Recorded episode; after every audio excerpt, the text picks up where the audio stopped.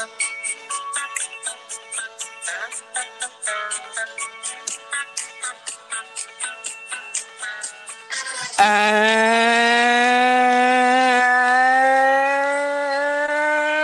what's good, yo?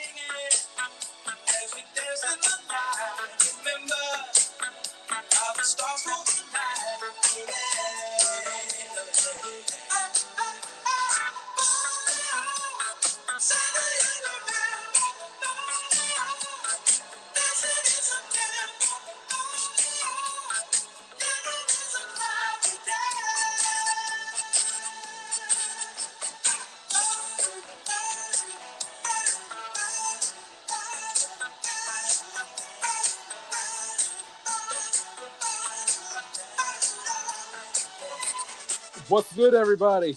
Welcome to another episode of the Amatelica TIS podcast with your host, yours truly, Josh Shields. Got a jam packed show as per the usual for you this weekend.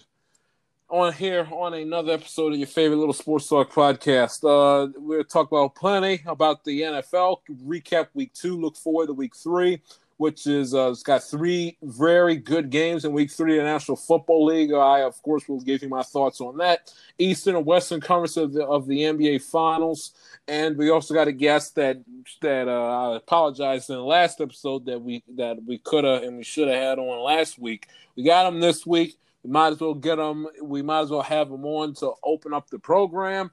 Uh, and it's our good, my good buddy and a good friend of the program. We haven't had him on in a long time. Last time we had him on, it had to have been either April or March, March or March or April when discussing the uh, coronavirus and things of that of of that nature. But we have our good put, good uh, buddy, good friend of the program, Brendan Dillon. Brendan, how are you today, pal? Okay. Doing fine. I had to find a study room to uh, record this episode, but thank you for having me back on again. Obviously, a lot of things have changed with your podcast since I was last on, and you've yeah. grown a lot. So I'm really proud of you, Joe. You've done a great job. I, I, appreciate that, Brennan. Yes, a lot has changed. I had YouTuber Professor on. I had uh, Evan Cohen of SiriusXM, and I had the great Christopher Mad Dog Russo on. Crazy. Since the last time, uh, yeah, it is crazy. Since last time Brendan was on, and folks, Brendan is now what? What's the name of the college that you're at, Brendan? I always forget. What's the name of it? One more time. What's the name of the college that you're at? I always I'm at. Lycoming College at the moment. Lycoming College in Williamsport, Pennsylvania. Yep. That's where he that's where he is right now. First first time away from home uh, for him. I'm yours truly is so stuck at uh, at his at the uh, at the confinements of uh, his uh, of his uh, home studio. so not much has changed on my end. He is now in upstate Pennsylvania, while I am still stuck in crusty Maryland. But anyway, before we get to the football, Brandon, yeah. how how how is how is you've been there for a month? How is college life so far? Let me give me a couple minutes on on uh, on Lycoming College and the experience of being away from home for the first time. Well, uh, college has been a different experience for me. Um, it's definitely uh, much different than high school, which I know probably doesn't surprise a lot of you you have to be a, lot more responsible and uh, have really good time management to try to make it to classes and to manage your schedule and your day. Um, surprisingly, though, uh, the freedom that I've had to be able to do a lot of stuff and do what I want has made it a lot easier for me to find like friends in college and actually talk with people. And it's it's good. Like I actually am getting along quite well at the moment. I've uh, I had some good first grades um, thus far, uh, and hopefully that continues. But it's only getting more difficult. I had to get two papers done Friday in the same day, uh, in like wow. within hours of each other, and um, like they were like six and seven page papers, so it was pretty intense. But uh, I think they'll end up doing pretty well. Uh, other than that, I know that you you were also interested in asking me about how COVID uh, is affecting my college experience because obviously my college experience is a lot more different because of COVID. So, would you like me to elaborate right. on that? Yeah, go ahead. Go ahead. How how uh, how the pandemic essentially has played a part in you being you being away from home at college. well, I will say that like we have to socially distance in classes, so desks are more spread out. Um, we have to clean everything that we sit and come into contact with, and we have to um, like not go to social gatherings. Like social gatherings are basically disallowed on campus.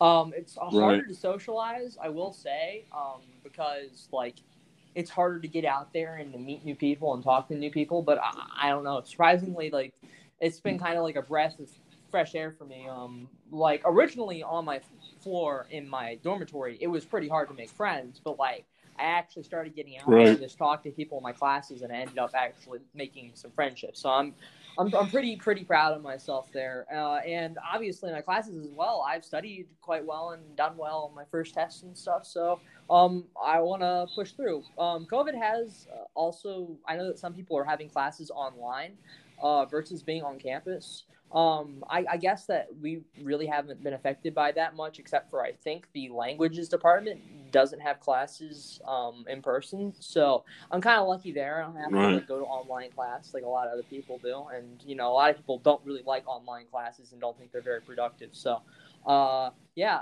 I, am I'm, I'm definitely happy. Campus life is nice. Uh, the facilities that I'm in are new and clean, which is you know really surprising. Especially my dormitory was like renovated like two years ago, so like I have like the new, newest dorm on campus, and my room is really nice. So I'm like pretty happy. I, I, I have to say, um, but I, I I'm excited for the future, and I'm excited to see what happens as my uh, semester um, continues and uh, comes to a close. so yeah. Right. Good deal. Now, so when it comes to um, now you being, of course, uh, you know, with me, I'm all three of the sports, including baseball. I'm a basketball guy. You're a hockey guy. Yeah. How did how did you handle um, when you were when you got there? Your Capitals were still in the playoffs, if I'm not mm-hmm. mistaken. Yeah, yeah. I watched that. And then, of course, yeah, then of course with college football, and then your, and then of course your, uh, you you know my policy on this show. I'm calling them the Redskins until they until they come up with another name. But uh, but how do you, how do you adjust being away from home and being used to you know sitting in sitting in your living room with your with your dad and with your dad and your mother watching you know watching your Capitals play and your Redskins play in football games? How do you how how how weird and how different is that being you know essentially enjoying what used to be or what was a family pastime, pastime yeah enjoying it by yourself out of out of you know out of the DMV area up in upstate uh, Pennsylvania. How do you, how how have you adjusted to that? I will say that it's definitely different. It's not a bad different, but like it's definitely more lonely. I don't really get to have those experiences and yell at the TV like I can with my dad, or you know talk with my mom about what she thinks about the game. But uh, I, mm. I um I have actually I did a watch party last week for uh, the college football games and the NFL football games uh, in uh, one of the lounge uh, the lounges um and the people actually came and sat with me and we talked about the games socially distanced obviously but um it was fun I uh it was a different experience than what I normally did and it was fun for people to share their opinions on the sport, which is football, because I was I watched college football and then I watched um, the day after I watched NFL football while getting my work done in the lounge, and like I don't know, it was it was really enjoyable. I have to say, I definitely do miss like hanging out with my dad and my brother and my mother when it comes to you know sitting down and watching TV, but um, I'm certain that it's not a bad difference. It's definitely like a way that I can make friends and um, you know talk about my interests with other people. Uh, so, right. So I'm I'm kind of happy, I guess. The Capitals, by the way, losing, I kind of expected that. They really did bad in playoffs. They had no momentum at all, and um, so I, I think most of their momentum was lost with uh, you know COVID happening. Um, and Right. Yeah. Of and course. so they just played really freaking bad. Um, I don't even want to think about it. so, right. so yeah, my opinions. um. Now, how do you, how have you handled? Uh, I know you've told I know you've told this to me one on one in private conversations, but tell the audience how how have you handled? Uh, does the does your TV get a, is your TV essentially equipped with all of the with all of the networks and it gives you you know NFL Sunday ticket on there? do you have to kind of use use the use the cable logins from home in order for you to in order for you to uh, enjoy your sports? It depends on the game. Um, actually, which I found. So for NFL Sunday Ticket, I have it and it works really well. But if the game is blacked out, like for instance, the first game of the season, which was against the uh, the Eagles, was blacked out because was blacked out, we right? Because I'm in the location where the, the you know the Eagles play, so it's on regular right state of TV. Pennsylvania. Yeah, so it was right, blacked yeah. out, which sucked. But I found uh, if you guys know about NFL streams, um, like it used to be a Reddit that you know you get streams for the games, which technically you know illegal, but also I'm paying for the product. um, technically, yeah, okay, but uh, you can go to NFLBite.com to uh, watch streams online, um, and I I utilized that feature to watch the game, which was which was good. I actually um got really good quality stream, like no lag or nothing. Uh, and, and I also um, found out later uh, to get a higher quality stream, like probably after the first quarter, that if I just downloaded the Fox app and like logged into my DirecTV, that I could just use the Fox app because that's where it was streaming. So you know, right. overall, I, I, I don't know. It was a little bit inconvenient, but like I didn't miss any of the game, and uh, we won anyway, So who cares? And uh, screw screw the Eagles. Um. Yeah. Yeah. I guess we can get. That, yeah, that's. Go ahead. Yeah, that's a that's a perfect segue because the Eagles was the first. Uh, that by the Eagles was the first topic of conversation. Uh, uh, boy, are they in trouble! I mean, blowing a seventeen nothing lead to your team opening yeah. weekend. We, we, which, I get it. Your defense is good, but uh, but I mean, my goodness, that, that's a game that you cannot, under any circumstances, lose up upset right blow up you seventeen to nothing. And I I never got scared. And, and then the week and then the week before that, they got embarrassed, embarrassed by the Los Angeles Rams. I mean, and then and everyone sitting here waxing poetic, sitting here talking about, well, this is the same Rams offense that that got the that got the uh that got the Rams to the Super Bowl a couple years no. ago. no, no, it's, it's not. not. Not at all. The the the, the Eagle right, uh, honestly, like the no it no it is not.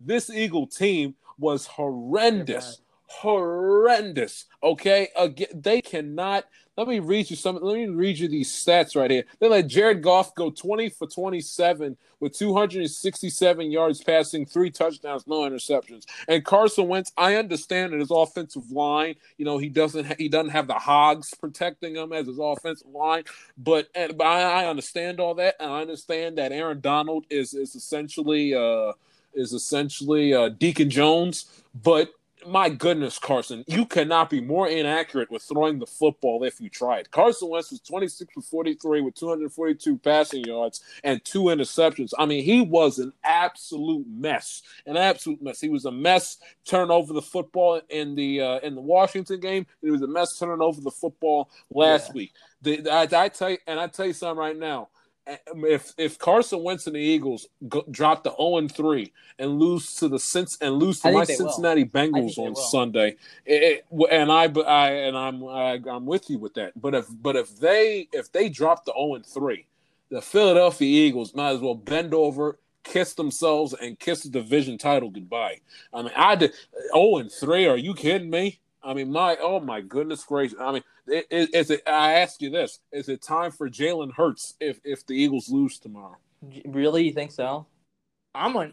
No, I'm asking. I, am uncertain of it. I I still think that honestly, Carson Wentz, like he's not good, but I think that he's not really helped by his O line. You know, his O line is completely decimated what they have like their whole entire i believe left of their line is like none of the starters. And for our game like one of the linemen got hurt and so they had a lineup with like a, like a third stringer on on, on the starting line with, with people that have never pl- played with each other. And I, I know that it's going to sound a little bit crazy but like you can't win games if you don't have a good line guy. It just won't happen. You could because because exactly. if the quarterback doesn't even have time to throw the ball, then and the running back doesn't have any holes to run through, you can't move the ball forward, and you have to rely on your defense. And their defense is not great. Their defense isn't going to win them games. The the, the real firepower, honestly, comes in their off- offense and with with with Wentz. Um, so they're in a real bad position now, and uh, like people aren't performing. You know, like where even the hell is DeSean Jackson, for example? Have you seen him? It, DeSean Jackson, I'll read you. I'll read you his. Uh, I'll read you stat line from the Eagle from the uh, from the Ram game. DeSean Jackson had six receptions, targeted nine times for sixty four yards. Because I didn't see him in the Redskin game. I didn't see him once. He got like hurt and was gone. And and, and like he's a pivotal part of their offense. And like I I I think that you know he hasn't really had like any like you know 80 yard touchdowns or like 60 yard touchdowns even where he's just beat beat a corner and ran like he normally does. And i think it's mostly because he's old as hell. But like he's an essential part of their offense and if he doesn't perform then like and he doesn't get open and Wentz doesn't have enough time to throw the ball deep like what the hell is going to happen? They don't have a chance. The, their, their running backs right. certainly aren't going to win them games. Uh, and it all really relies on the quarterback and the line uh, basically having you know the line giving the quarterback enough time to get the ball out. And that's the reason why i think the turnovers are so prevalent because the pressure is just consistently there and Wentz is fragile and doesn't want to get hurt basically. Mm-hmm. so yeah right. it's, it's, it's not good at all. The, there there yeah, they're they're they're an absolute mess, and their schedule, and their schedule. I'll pull it up right now. Their schedule does not. I mean, they might as well. T- they need to take advantage of playing of playing the Bengals because because their schedule does not get any easier. Listen to listen yeah. to this. They play the 49ers who granted are depleted, but still it's the 49ers. I mean, they essentially had they had they had no one, you know, they had a bunch of backups playing against the Jets and they still won by 20 plus points. Granted they're the Jets, but still. They play the 49ers on Sunday night. That's a they have to they have to travel cross country to San Francisco. They play the Steelers on the road they play the Steelers, which is which that defense will have Carson Wentz tossing and turning all week. You know about that about that pass rush. They play the Ravens. It doesn't That's get any impossible. easier. They play the Ravens after yeah. that. They get a they get a break on October twenty second when they play the Giants. The Cow and then they play the Cowboys November eleventh and then so so it gets so they have an easy stretch after the Ravens game, a, a, a decent stretch where they play the where they play uh, the Giants twice, the Cowboys once, and the Browns, give or take how they are in the mm-hmm. middle of November. But you know, after you know, they got the eight, they go through the ringer with the 49ers, Steelers, and Ravens. They get a little bit of a break, and then they have to go through the ringer again when they play the Seahawks, Packers, Saints, and the Cardinals, who so far have been an impressive football team this season. But uh, right, but and I agree. The Eagle, I tell you, the Eagles are in a world of they trouble. Are. World of trouble. If they uh, and I and I of course want them to be in a world of trouble because they're playing my team tomorrow but but they they got to straighten up and fly right if you're a Philadelphia Eagles. Speaking of speaking of straightening up and flying right, how about Damn. the Atlanta Falcons? What what a, what an absolute Again. disgrace and a and a collapse that was. You you cannot make this up. So let me get the, let me get this straight, okay? Let me get this straight. You you're up. You're up about what three touchdowns something. How in the world? And the Cowboys not deserve to win this game. Okay, they failed. They failed two fake punts on their own side of the fifty with that offensive talent on fourth and short, Mike McCarthy, what do you think? What do you think you're trying to prove? Okay, if you want to go for it, go for it. What do you think? You, what are you, Tom Landry? You got that offensive talent. Fourth and short, you're that confident you want to go for it, go for it. Don't sit here and, get, and try to be triggering, try to be cute on a, on a fourth and short with a fake punt inside your own territory that failed not once but twice. Okay, the Cowboys did not deserve to win that game. They fumbled nine million times in the first half, and they decide, and they and it was a, and it was a stupid, stupid bonehead asinine decision to go for two at what at the score 39 to 30. You're down by nine points. If you do not score a touchdown, it's if you do not score if you don't get that two-point conversion, it doesn't mean anything because you're still down two possessions. You okay, so you don't get the so you don't get a two-point conversion. You go down the field, you go for two, you're still down one point. You, the two-point conversion at 39 to 30 doesn't mean anything kick the extra point and make it an eight point game. Mike, have a bigger brain. Mike, I don't know what he, I don't know what he's doing. I don't know what he's doing. My, I mean, oh my good. And then Atlanta, okay. How in the world does the Atlanta Falcons special teams not know the rules on the onside kick? Do they not realize that the team recovering the onside kick can literally touch it at exactly. any moment in time while the ball is really live? Stupid. Do, do they not realize? Mm do they not realize they, they can touch it at any moment in time? Because clearly they don't. About six Atlanta Falcons just sit there and, and looked at the ball like like it like just just looked at it like you were on the golf course watching the ball roll roll across the green going into the hole, fall on so the football. Don't get the ball up the ten yard line. My Holy gosh. shit! oh, it was that was painful. Like, that was easy, the most easy with the line. Easy, easy. far. Well, mm, easy. Mm. Right. Yeah. That's another. That's another dollar in the swear jar you owe me too. the. But anyway, uh, for the for the yes bomb. But my goodness gracious, do they not know the rules? If I know the rules, if if really every football fan in America knows the knows the simple basic rules, I mean, my oh my goodness, how do you not know the rules with the onside kick? I I I am so and how and how does Dan Quinn still have a After job? mm. is beyond me. I mean, did, did did Arthur Blank not see enough with how the with how disgustingly bad the Atlanta Falcons were to begin the season? Does he does he not remember that this team started the season? At, they beat the Eagles week two. Do they not? Does he not remember that this team lost six straight games mm-hmm. in a mm-hmm. row? Lost to the Colts, Texans, Titans, Cardinals, Rams, and Seahawks all in a row last year. And because after the bye week they only lost two games, Dan Quinn gets to keep his job. He should have been fired after last season. If it was me, he would have been fired after that 28 to 3 fiasco and the Super Bowl. Yes, I get it. It's Tom Brady and it's Bill Belichick. I understand all that. But my goodness gracious, they had many a times to put that game away, and they and they let the Patriots hang around. Which, if you know anything about professional don't football, know anything about Bill Belichick and the Patriots dynasty, you don't you don't let them hang around, and you don't let them get to a point in the game where they start feeling themselves and thinking, "Hey, well, we we actually we can do this. We can actually come back and win this game." with the Cowboys. Now the Cowboys are not, you know, Mike McCarthy is no Bill Belichick by any stretch of the imagination. But with that offensive talent, you have to figure and you have to realize you got to put the game away. Okay, they turned over the ball nine thousand times in the first half. Okay, and Mike McCarthy wasn't exactly a Jimmy Johnson on the headset doing the play calling. No, neither.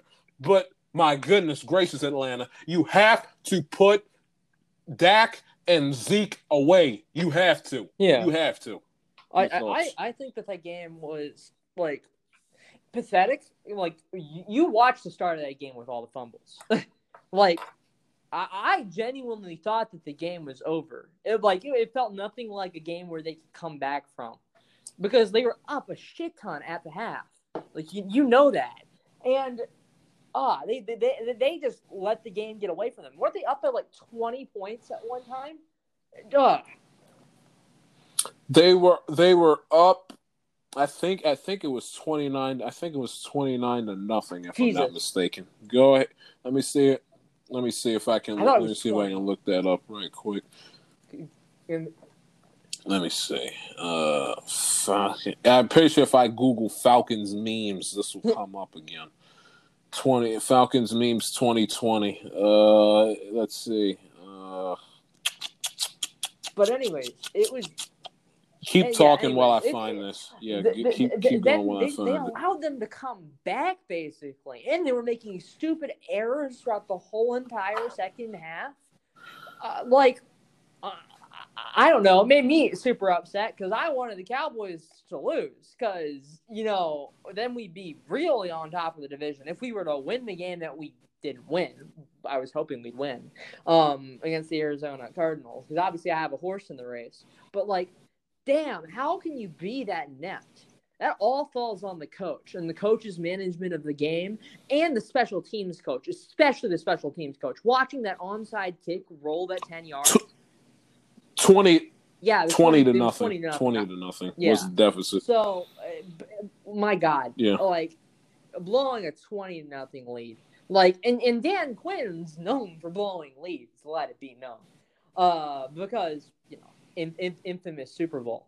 Um, I I think he should be fired. I think that any coach that allows and has their team blow such a big lead and like is that patchy and can't hold on like they don't deserve they don't deserve to have the coaching position. It's inex- inexcusable. Yeah, it is inexcusable. If you're up by that much, there should be no reason that they come back. If you're a good coach, you know how to sit on the ball, you know how to get just enough yards to keep keep the time running when you're when you're on offense, and when you're on defense, you know how to try to get them onto onto third and fourth downs. So they have to they have to punt and can't get any movement because then they're just gonna roll over and stop trying at a certain point. Um, y- y- y- y- I- I'm just, I'm just I'm just telling you like something something's gonna definitely happen if they blow another lead like that with Dan Quinn in his coaching position.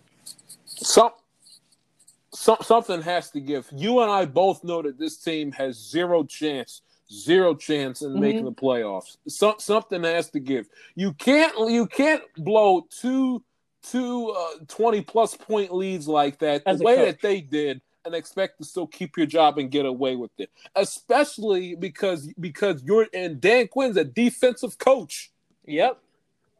because because because your defense goes to sleep at, goes to sleep at the wheel. Lets Tom Brady work his magic in Super Bowl and let's Dak Prescott and come on, company it's uh, Prescott. come back and win the game after after after after they were horrendous in the first half. Turn over the football every single Zeke fumbling. Oh, they were abysmal in the first half. Not to mention Mike McCarthy with with his stupid uh, play calling decisions. Uh, uh, t- back to seriously two fake punts inside your own 50 yard line, really, and going for it for two when it's 30 when it's 39 when it's uh, going for going for it going for two Yeah. 39 to 30 So stupid. Uh, and also let let it let it also be known. Uh, like there have been coaches that have had crazier streaks in which, like for instance, you remember Marvin Lewis and the Cleveland Browns. Like there there have been coaches that have you know kept positions in crazier situations than Dan Quinn, but like this is a consistent thing with him and his team. I, in my opinion, anyways, with Matt Ryan, is is a team that's capable of making a wild card spot. Yeah, possibly like doing that. So they had they have the offensive Exactly. talent to yes and, they do and they are not performing at near the level I think they should. And I think a lot of that doesn't fall on the players or how hard they're trying. I think it all falls on the coaching. That's coaching. Yep, exactly.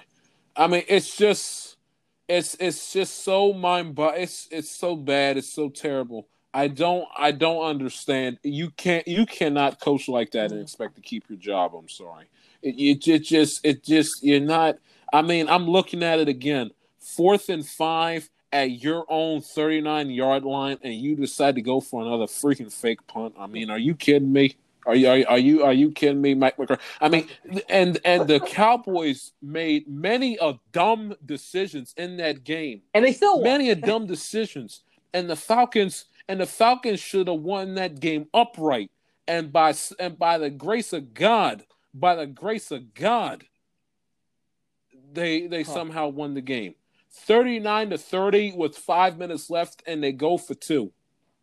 No, and and and the fact that they were stopped, they had they had they're looking at a nine point deficit, which in football is a two point game, because the most you could get if you score a touchdown on your next drive, you score your six points and you go for two and you're still down by one, rather than at thirty nine to thirty, kicking an extra point, kicking an extra point And so when it's so to make it 39-31, so when you go down the field, get the touchdown, go for two, the game's tied.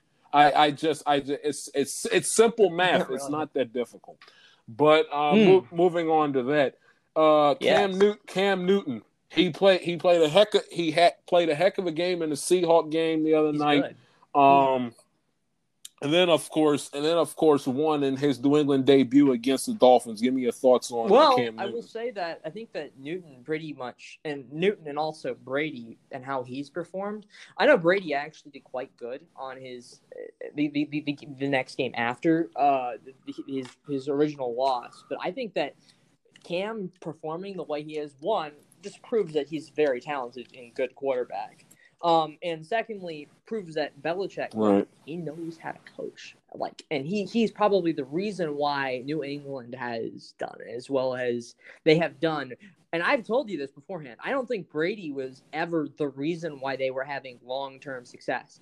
I think it's all down to coaching and Belichick be just being an amazing coach. I think that coaching wins games. I don't think that players win games. I think that if you're a good enough coach and you have talented players, you can win just about any game that you're you're put into. Um, and I think that this really proves it. I, I also think that like it's amazing how you know Cam coming from Carolina to, to New England, he's he's really put on a show. He could really end up being like he could have like he could perform again like he used to perform back when he had the playoff run like 2015 and like I, and I think right, he's yeah. always been talented enough to do that. I just think he was in a really bad situation in, in, in, Carolina, even even with Christian McCaffrey, who granted is an amazing running back. Um, I, I think that that that, that system yeah. didn't fit him, and uh, he needed a change of scenery. And uh, I think that this this change of scenery for him with New England and him impressing with his debut and against Seattle um, really can really kind of proves that he's right. capable. And I, I told you this to begin with. I said like Cam's gonna have a good season. I guess feel it. Um, to, to you at the beginning of the season, I said that I think that Brady's just gonna be mediocre at best. I think that he he really is a system quarterback, and he's also old and washed up. And I think that that's kind of coming true slightly. But you know, time still it's in second week, so really time will say whether I'm right or not with that. But um, I, I, I, I definitely think that, that, that my uh, my predictions are coming true. What do you think, Jay? Um, well, Cam Newton, Cam Newton has played extremely well. 30 for 44, 397 passing yards and a touchdown and rushed for 47 yep. yards and two touchdowns on the ground. Cam, I tell you, Cam Newton is one. He's, I yep. tell you, he's here to stay. Maybe not for the long term because he's in his 30s, but Cam Newton's here to stay. One hell of a football player, one hell of a talent. Um, and I simply think that you know he, he, because he was injured and he never and he never came clean and he never was fully honest with himself and honest with the Panthers of how he felt and which which affected his play. But it, it, goes to show, and I and yeah, coaching yeah, coaching has a lot to do with with Cam Newton and and the talent you see on the field. But but but when it comes to to simple to making the plays that only talent can do alone, not not at no Bill Belichick coaching can do, this man goes Perform. out there and and and has proven that he still has it and that and that he's and he is able to go out there on a week in week out basis and perform. I mean, you want to talk about I mean, if if you're new, if you were New England Patriots fan and it was a heartbreaking loss to how they won, or excuse me, how they lost to the Seahawks on Sunday night, we'll get to the Seahawks side a little bit later on. It was a heartbreaking way to lose that game. But if you're a Patriot fan, you gotta be, you gotta feel pretty freaking good. You still have the goat of all coaches in Belichick, and you got one, and you got one healthy, one of the most talented, most dynamic uh, quarterbacks in the league up there with uh, up there with Mahomes, Jackson. Wilson, and, yeah. and, Lamar Jackson. I mean, he he. I mean, Cam, Cam Newton. The Patriots are going to be in good hands when it comes to Cam Newton. I tell you something right now. Patriots go ahead and make a little. I don't, I don't see Super Bowl, but if they make a pretty decent playoff run, I, I say I say the Patriots lock up Cam for uh, for the next uh, five years or so because it looks like they got a player on their I, hands. I think I think so. But um, But uh, go, going from Cam to the guy Yeah. that he's replacing in Brady, got a taste. Got a taste of what a good old NFC football was like when he lost to the Saints in Week One. Bounced back on a week in his uh, Week Two win against the Panthers. What, I- what are your thoughts well, on that? it's also the Panthers, and yeah, that that's my thoughts on that. Um, I think that his his first game against New Orleans with his two interceptions and his subpar best quarterback rating really showed his flaws, and he- he's hasn't had a 300 yard game yet. I know it's only been two games, but he's throwing like barely 200 yards a game. Um, and he's a, a very, very, you know, people would say he's like one of the best quarterbacks of all time, to which I really, really don't think that's the case. I think that he really fell into system. And you can see that because he has as many interceptions as he has touchdowns on the season thus far. Um, and has subpar passer rating at best. And his passer rating has been falling season to season. Um, you can see that in statistics. And it looks like Well, that that yeah, that's well, his totally age, but his yeah. age. But right now, he, he genuinely could have as much touchdowns as interceptions based off of how he's trending game to game. Which I'm telling you, that's not gonna get you to the playoffs, bro. That's gonna that's gonna get you a, a fat a fat L. And he, I I- I think that this is really proving his age one, and proving two that he really never he might have had the talent, you know, early in his career, like when he threw for like five thousand yards in a season in uh in in, in 2011 um and had like or like in 2007 when he had like 50 touchdowns like but he's slowed down genuinely slowed down. And you can see that year to year as it's gone on with him. And i think that honestly he probably won't be around Tampa Bay for very long, especially if he keeps performing the way he is performing. Um, he didn't win against Carolina, but like it's Carolina again. Christian McCaffrey is like their only real player. Right. Um, And he's out with an ankle injury. Uh, so it's like that's that's not that's not a that's not a win. That's uh, that, that, that well, it is a win, but that's not like something you can tote as like, oh wow, the system's working.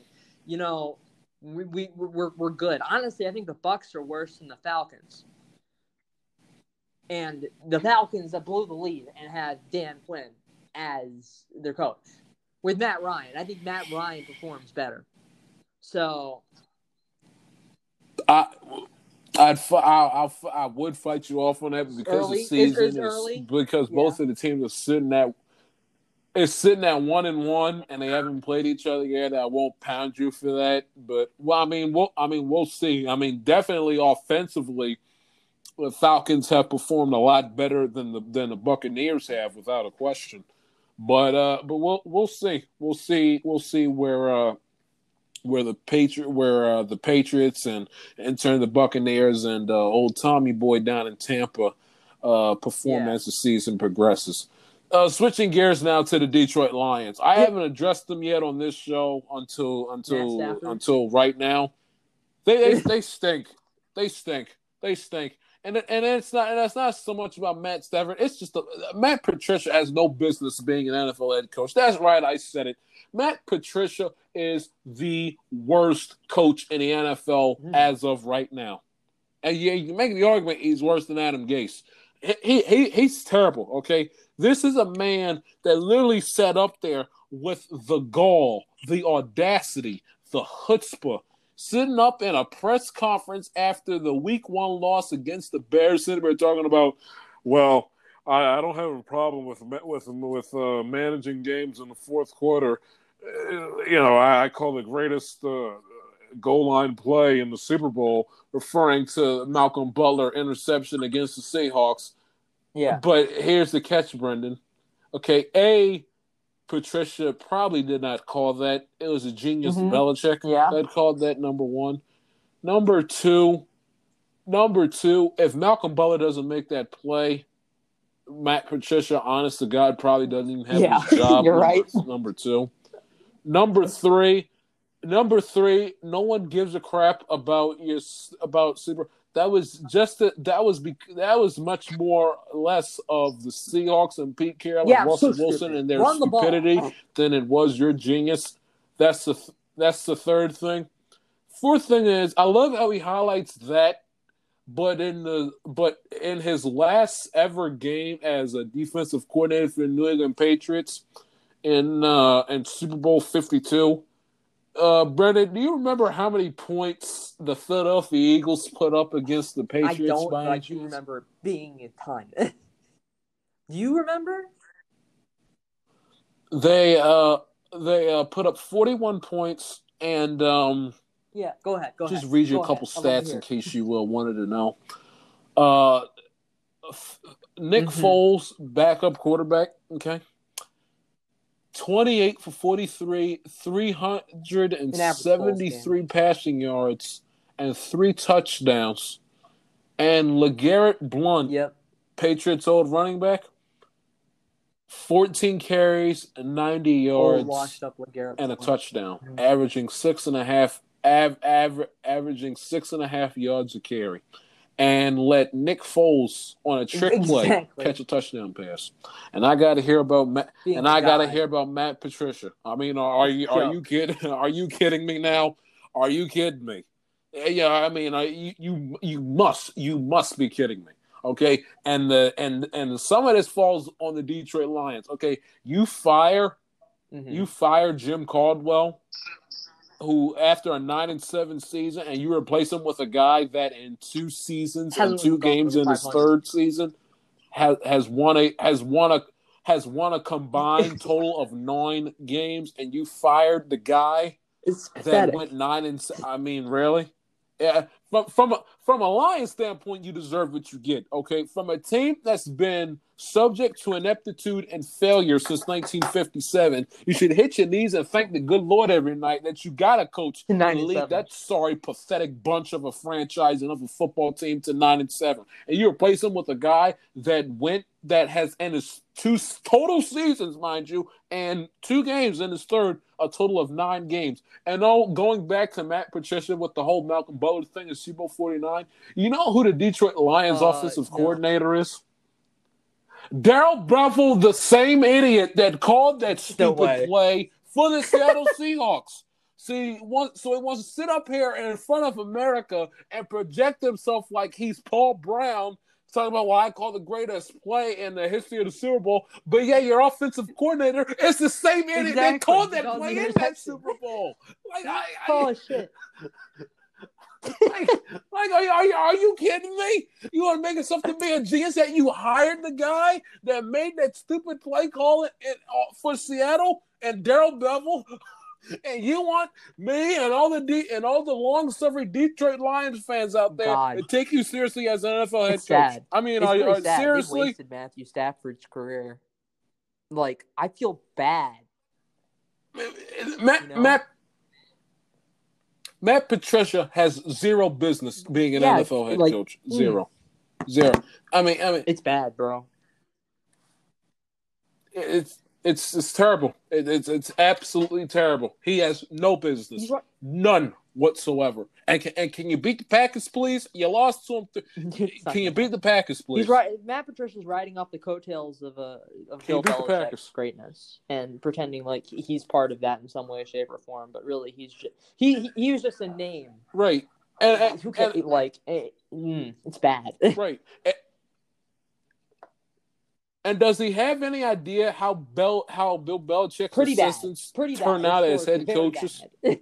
out outside outside outside of Brian Flores, which, who's done a decent job with the Chargers, outside of him and outside of Bill O'Brien, who's barely Yeah. keeping his head above water, Patriots uh, head co- assistant coaches under Belichick do not make good head coaches.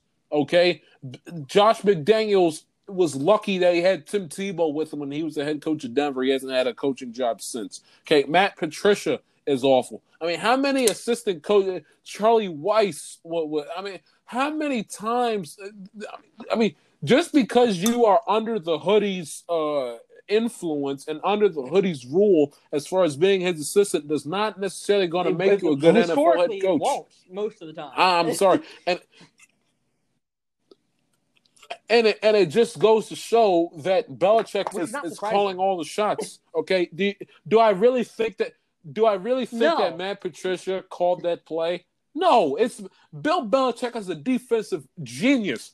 He called that play. Okay, who do you think, who do you think's got more say so when it comes to a play deciding who's going to win a championship? You think Matt Patricia or Bill Belichick? Okay, and this is the same Bill Belichick that came up with a in this game his game plan, Brendan. I don't know if you noticed his game plan to stop the K gun offense of the Buffalo Bills in 1990 when he was the defensive Mhm. coordinator under Bill Parcells for the New York Giants. Do you know that that game plan is sitting in the Hall of Fame as we speak? He's a genius and a great defensive. He, he, a, a Hall of Fame game plan. Okay, he called that play, and even if Bill Belichick didn't call the play, it more falls in Offensive line on the Mhm. stu- on the stupidity of That he has. his offensive coordinator Dale Bevell, Pete Carroll, and Russell Wilson deciding to call a to call a slant Instead of to running the call ball. an underneath slant pattern down 20, 28-24 with Marshawn Lynch in the backfield.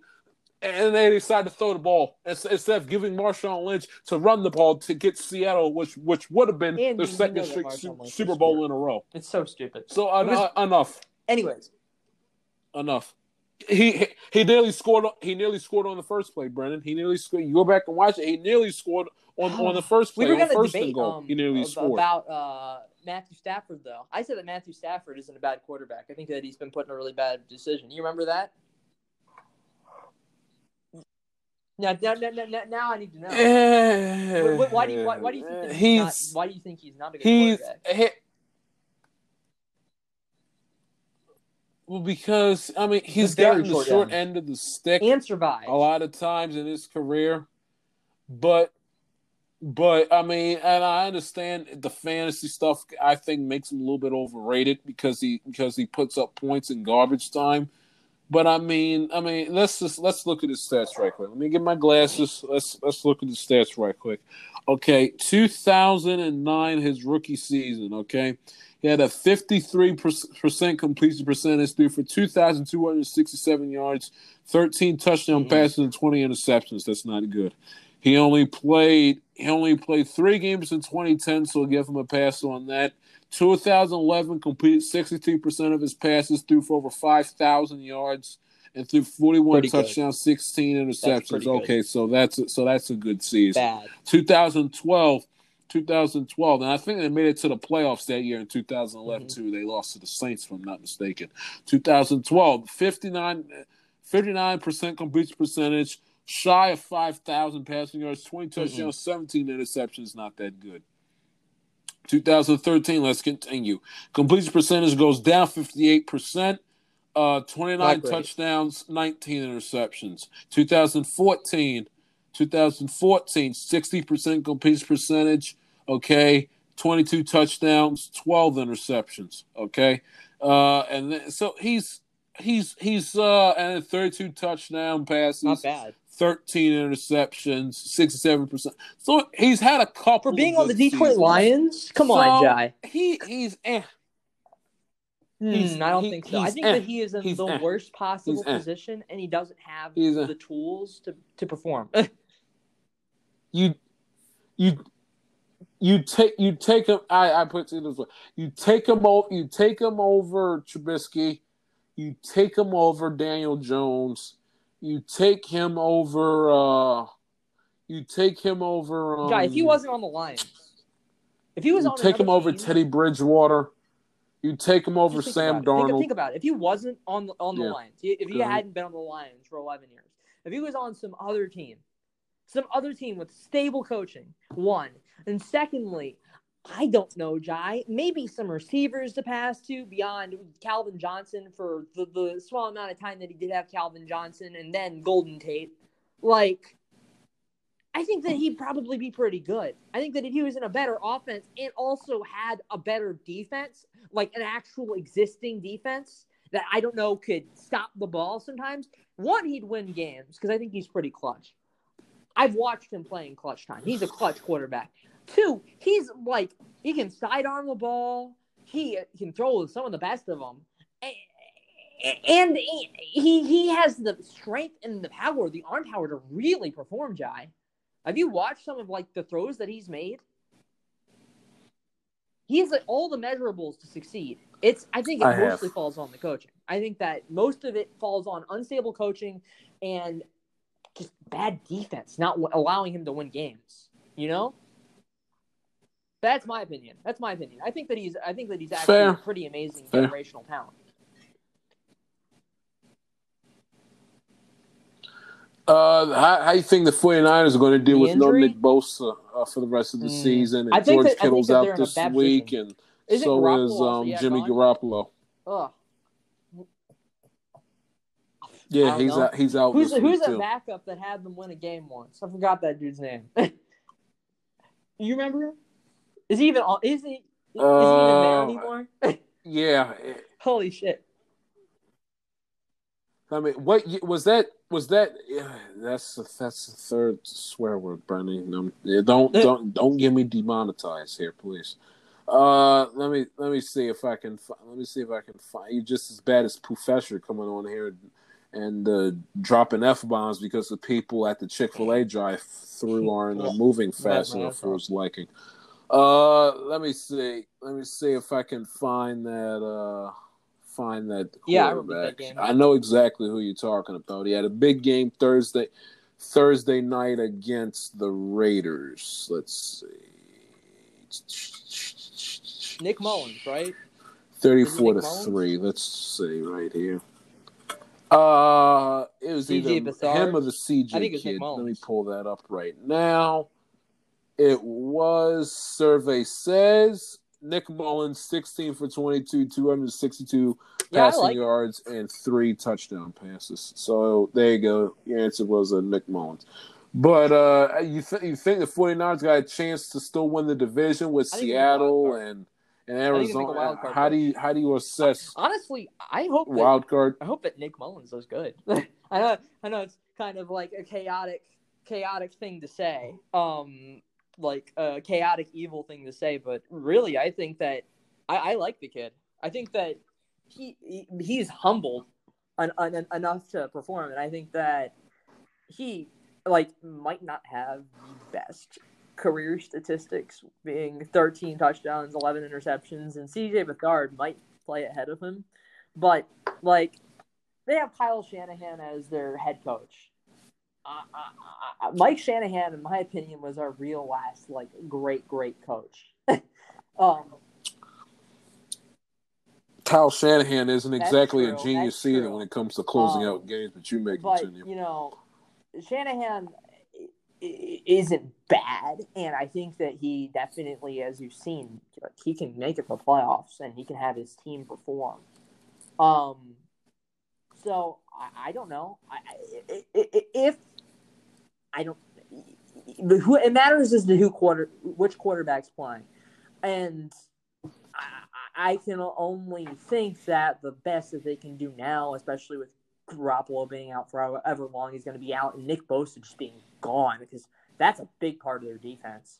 Um, I can I can only see them probably right. like Huge. a wild card push. There's no way that they're going to win the division.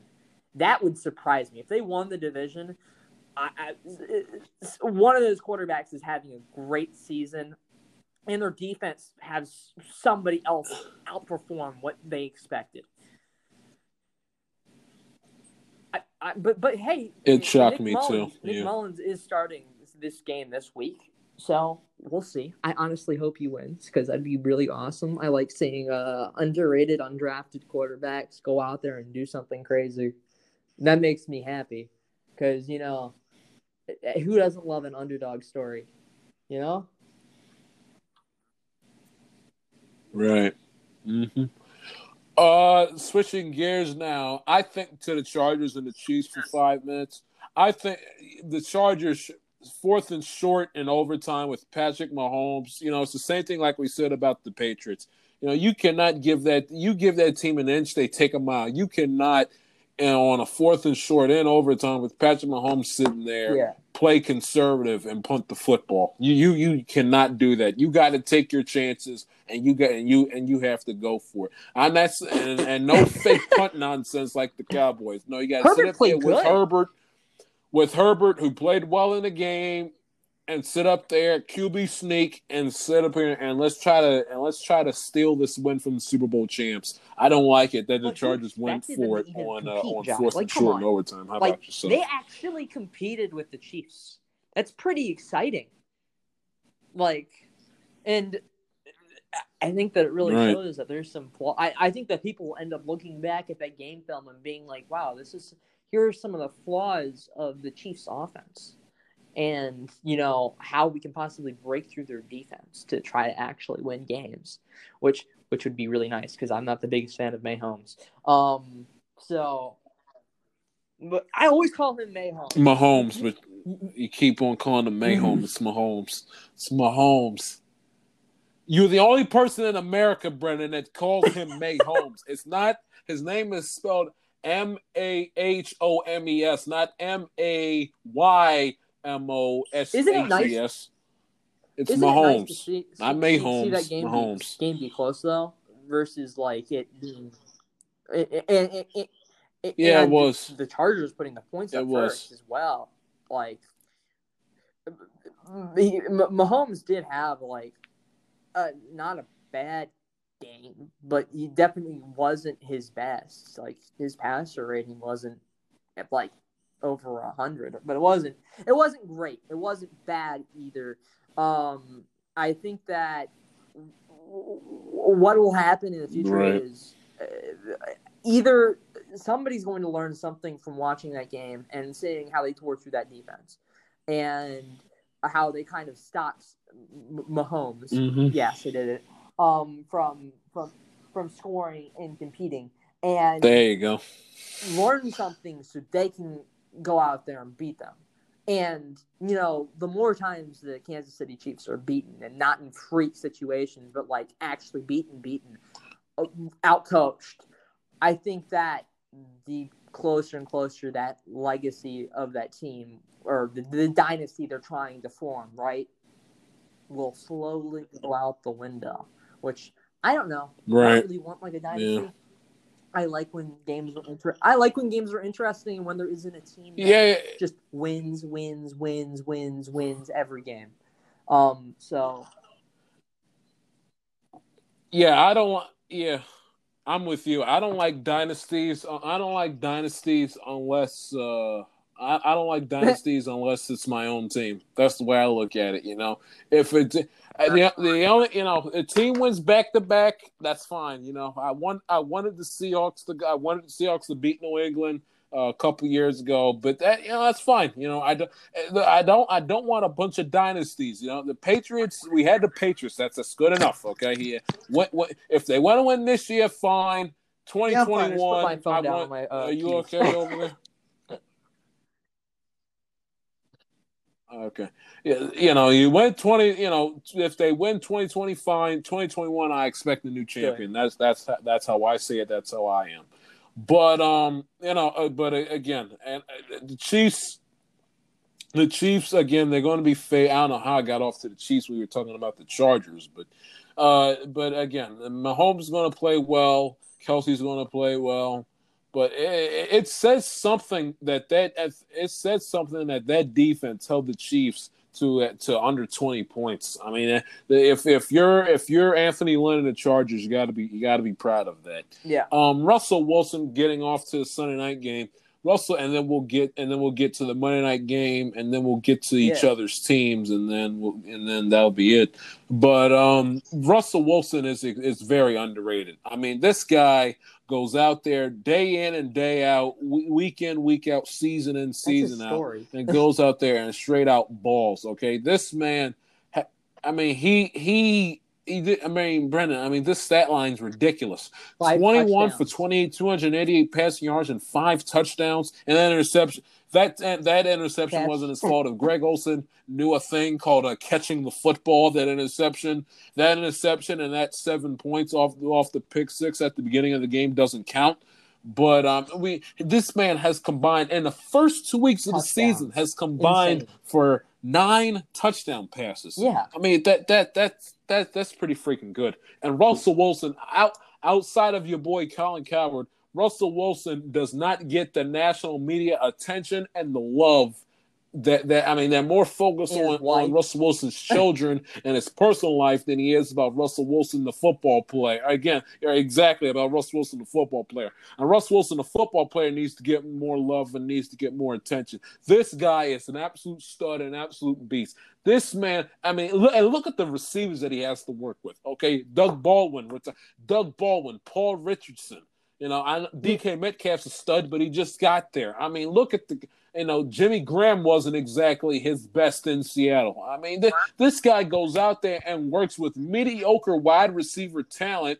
Hasn't, you know, they had to bring Marshawn Lynch back for Christ's sakes with the running Yeah. back because all their running backs last year were on IR, you know, and their running back position's kind of been iffy ever since Marshawn Lynch retired. You know, Golden Tate. I mean, these, I mean, with a bunch of, with a bunch of, uh, wide receivers that they somehow by by a stroke of God uh, plug into the system and it works. And Russell Wilson just goes out there night in, night out, game in, game out, season after season, and he complete plays and he complete just goes out and balls and plays his ass off. And it's just so impressive how he just goes out there and he just performs, performs, performs, performs, and he's and he's consistent too. Very consistent, and he and he plays and he Nope. plays in a conference that is no cakewalk.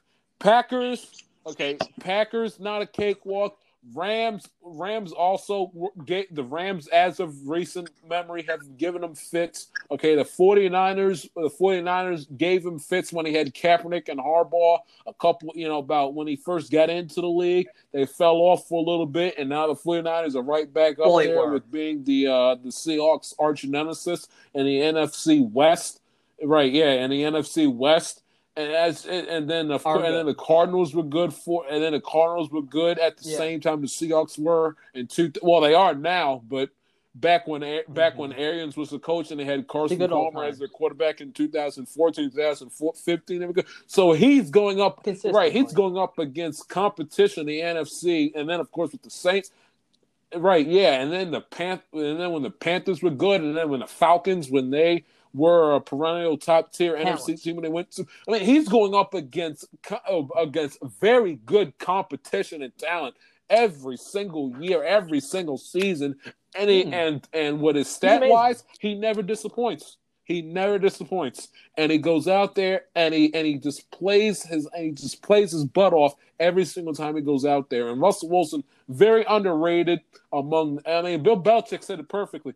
Very underrated amongst his peers. Very underrated. Doesn't get talked about enough with the media. I understand Patrick Mahomes is a phenomenal talent, but if Russell Wilson to retire would, would to retire tomorrow, you'd put him into Yeah. a Hall of Fame. Patrick Mahomes would right, right. If Patrick Mahomes would have No called way. it quits after tomorrow, he ain't making it into a Hall of Fame. I'm sorry, but I, I, I gotta, see- I gotta, I gotta see more. He's a young talent, tremendous football player. Everything. Oh, nine, no one's questioning that. But my goodness gracious, can we calm down on Patrick Mahomes before we put him into Hall of Fame and calling him the next Tom Brady and give Like, some love to Russell Wilson, please? think that My goodness. Mahomes isn't as proven as everybody's saying he is.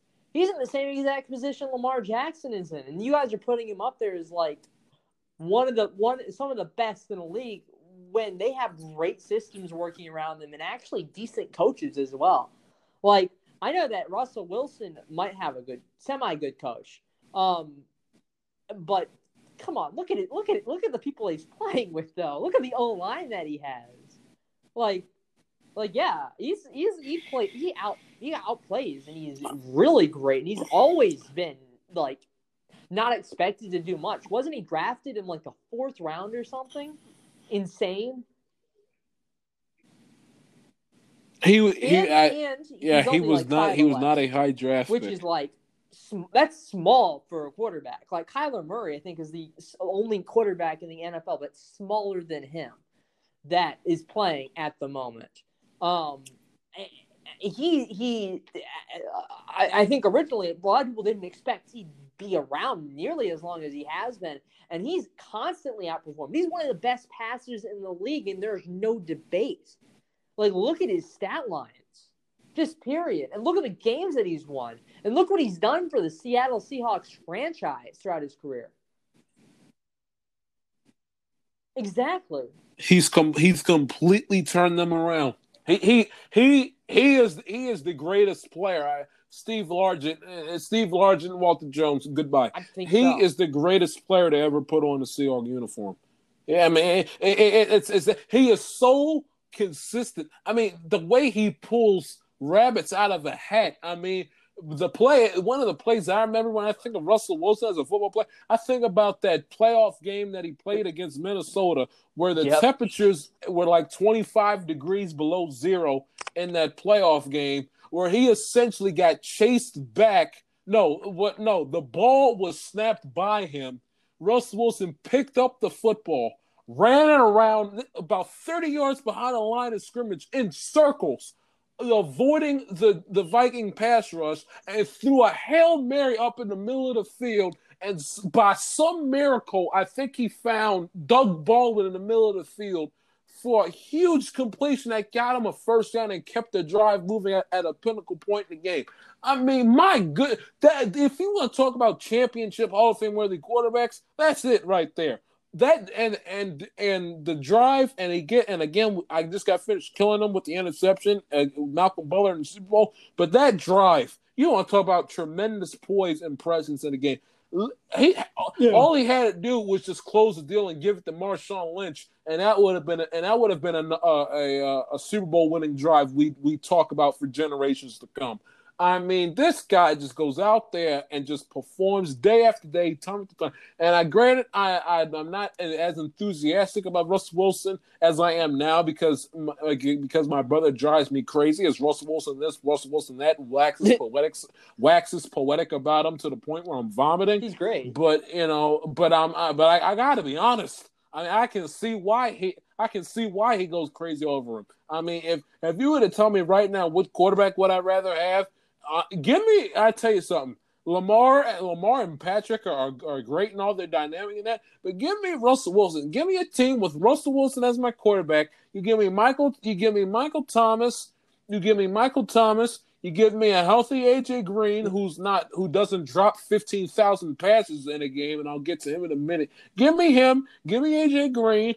Give me a Gronk in his prime at tight end, and give me and give me a an Alvin yeah. Kamara at running back and you guys just have a pretty decent offense. I mean, my uh, he's such a phenomenal talent, Russell Wilson is, and he should get more love. And it's a shame that he doesn't. And I tell you something right now: if Russ Wilson can can can continue to play the way he has been playing, and the Seahawks defense keeps their head above water, and the players around Russ Wilson can can continue to play up the snuff, it would not shock me, especially with all these injury injuries happening to the 49ers. I'm not, and I'm not exactly 110 percent sold on the Packers, and mm. the Saints might be iffy with Drew think, Brees, I think, and, and that, that's that the Seahawks could make the Super Bowl. Uh, they could make know, the Super Bowl. I really believe in Brees. I think that Brees is pretty amazing.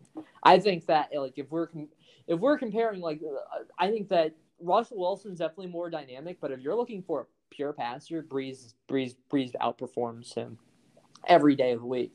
Um, but that's because Brees, like people like Brees and Philip Rivers, like they're the best historical passers of all time. Um, Russell Wilson is like he's not that type of quarterback. He's a passing quarterback that can run and can move around the pocket. He's right. mobile. So it just makes him different. And right. you can see that in his stats. Um, so yeah, and he definitely is is developing great, and he he does some insane stuff that those pocket passers could never do as well. So, uh, not shitting on him at all. Um, oof. Uh, but yeah, yep, four, right? so that's another one. Yeah, that, that's that's four. That's four, and I got for the again. You, you, you, and Professor. I, I understand. You know, you uh, yeah. and and who am I to critique about about the profanity? But you know, I, I may have to change this to explicit content permanently because uh, I, I, I, try to tell you, you know, I, am not trying to get demonetized over here. That's about oh, that's yeah. about uh, four dollars that you, that you guys uh, you four five for you total. he owes me about three for dropping f bombs, screaming and Ding. yelling about traffic. But here you go. That's two, three, and then that's four. So four dollars in the swear jar for Brennan. Keep it moving. Okay. Yes. Uh, the Monday night game, and then we'll get to our individual teams. Saints and Raiders recap. Saints and Raiders Mm-mm. recap when it comes uh, to Drew Brees, who did not play well in the game. Granted, no Michael Thomas, but boy, I- whether it was age, I don't know what it was. Drew Brees did not play well. That defense led. Uh, that defense led. it was uh, surprising. Derek was Carr really looked like uh, Ken Stabler in the game. Uh, not not a not not a not a good performance under any circumstances by uh, the by the New Orleans Saints at all. I mean, you thought that the Saints were you know they got themselves a nice early lead to begin the game. Well, you know, all the, you know they're the Saints. You know they're just going to coast their way to victory. Not so because they lost the game 34-24. Drew Brees, you know, made like one pass, made like one pass further than five yards in the game. Derek Carr, pull up his stats right here 28 for 38, 284 yards, and three touchdown passes. Josh Jacobs went crazy 27 rushes, 88 yards on the ground. Wow. That tight end, Darren Waller, 100, 12 receptions, 100, 105 yards, and a touchdown. And before y'all go crazy running, you know, going to your uh, fantasy free agent pool to get uh to get um Waller. To get Darren Waller. You honestly think even if the Raiders do win the win right, you you on even if the Raiders do win the game, you honest you honest to God think that Bill Belichick's going to let him uh, No 12 catches, 105 yards? Not a chance in America. So and e- e- even if the Raiders do win the game, he ain't, he ain't catching 12, 12 balls for 105 receiving yards. You you can bet the house on that. But the Saints just did not play well in the game. Alvin Alvin Kamara couldn't get anything going offensively. He also was their leading receiver, which is a problem. It's just it, it was an all around bad performance Sorry. on the part of the New Orleans Sorry, Saints. somebody somebody knocked on the door and was like, "How are you doing?" I was like, "I'm on, I'm having a podcast right now." um, but no, no. they but yeah, They- the they, Saints uh, the Saints did not play well on Monday night. they really dropped the ball, and I was surprised. Br- Brees didn't really have that great of a game. Like, but also, I I think that Brees is getting up there in, in, in age, um, and I think that like his he's gonna slowly, slowly get worse as time goes on, and he's aged like kind of like a fine wine, but. He he's gonna have these games. He's gonna begin having them. It's just an inevitability. That's the reason why they're he's looking to retire soon. Um, from what I know, anyways. Exactly. Right. Um, With the and MB with the NBC think, job, correct. honestly, like not his not his worst game ever won. And two, obviously they didn't perform to the level that they normally would, but like Michael Thomas is a big part of their offense, and him not being out there definitely had an effect on how they had to game plan and strategize. Um, and Der- I'm surprised Derek Carr actually had like a good game. Like he played good. He played good. No, no, it's fine. He he played good, and Sorry about that. I, Yep. I, I, I'm I'm happy for him because I haven't seen him play all that well like in the past two years, two three years. You know, uh, so I don't know. The Raiders are two Yeah. two and two and zero. Um, that's surprising. Who would who would have expected that going into the season? Two and oh, yeah. No, no way. So I um, wouldn't have. And I wouldn't have. I think that the Saints still gonna make a playoff push. I think that's just an inevitability. They're the Saints. Look at the freaking players they have. They'll strategize to win. Th- th- th- This win will have an effect on how they play these next games, though. And you know, who knows? Maybe, maybe the maybe maybe the Raiders have a chance, chance, chance too, in some way, shape, or fashion. It'll be competitive. Who knows? It remains. Remains. Well, they ha- they got to beat the Patriots if they if they want a chance. They got to beat the Yeah. Patriots on Sunday. Oh. Uh, going to Uh. our teams, I'll do yours first because because you're the guest. Um, what what are your thoughts? What are your thoughts on your team? They they were they were bad against the Cardinals. The Cardinals are are going to be the most improved football team this season.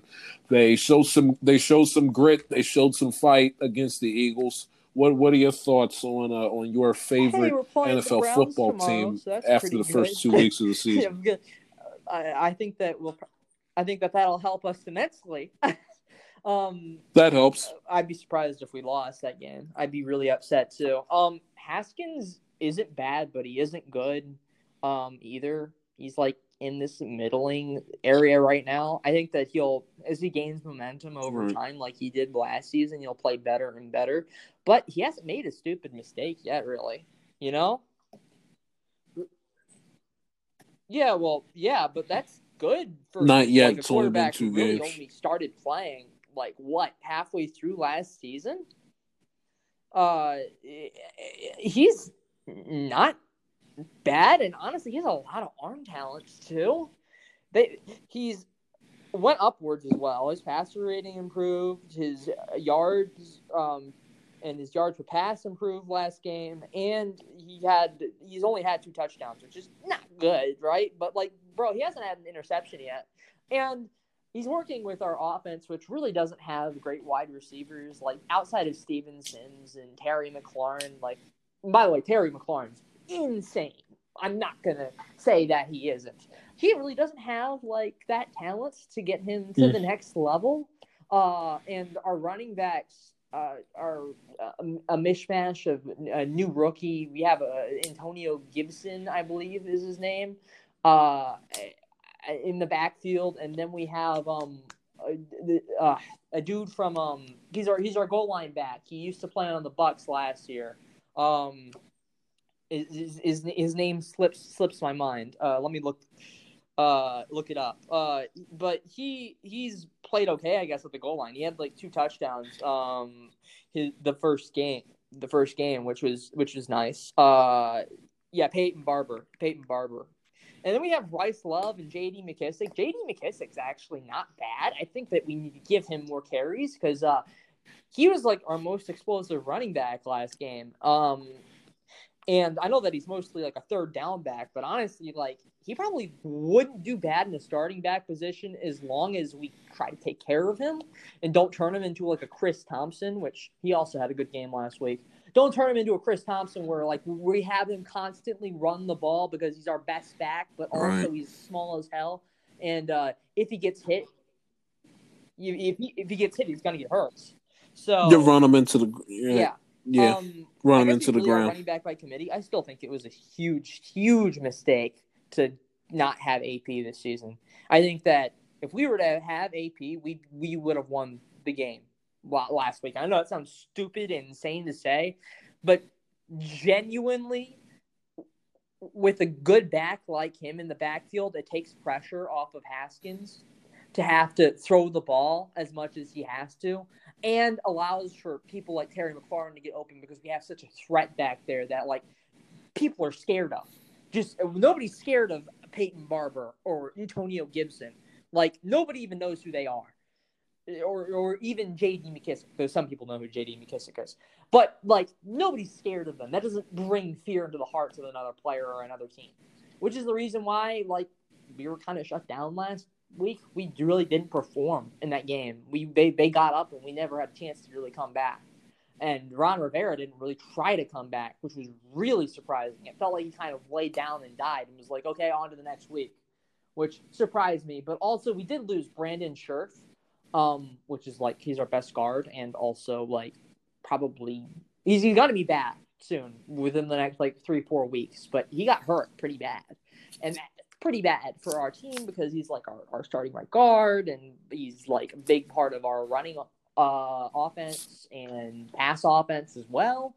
So, like, he might have just stopped trying as much just to try to prevent the hurt from continuing and more injuries piling up because, uh, historically, we're like one of the most injured teams of the uh, 2010s. So, uh, yeah, it, I, I think that at least our comeback with the Right. Eagles definitely proves we can be a team, and we're not in a competitive division really.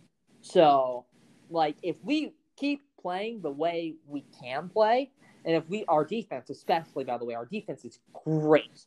if our defense can keep playing the way that they're playing and nobody gets hurt with all of our first round draft picks on the line and then our cornerback is actually playing pretty good.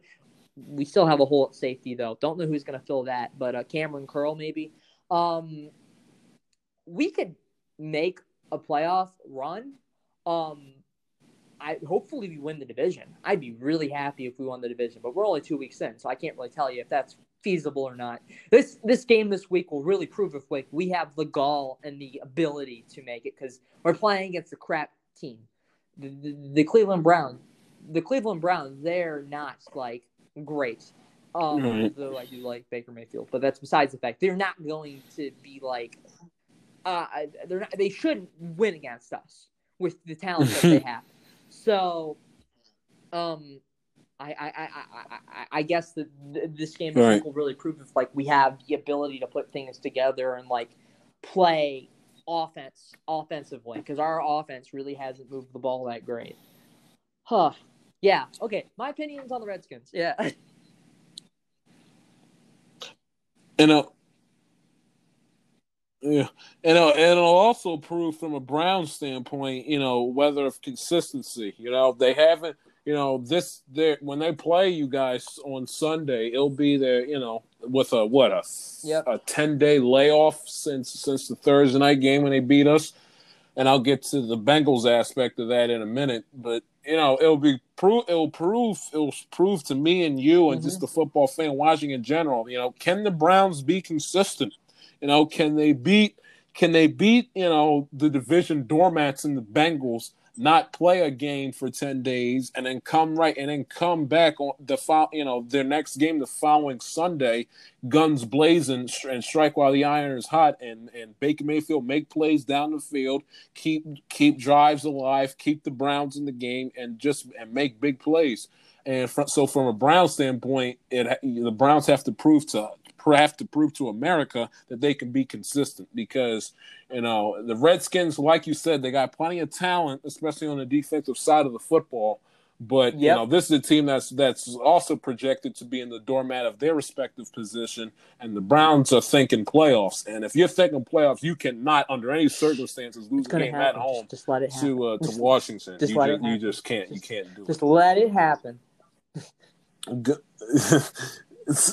Switching gears now switching gears now last thing to my Hmm. football team and we'll get to the browns game in a minute but uh but with my team and and, and the bengals first two games first off with burrow's debut all, a long long time ago in a galaxy far far away against uh, the against the la chargers uh burrow in my eyes that last drive let me first of all let me just give you an overview of the game defense I thought our defense was going to be good until the Browns game until the Browns game happened. It just pr- proves that in an offense led by uh, Tyrod Taylor, you're not going to get very far.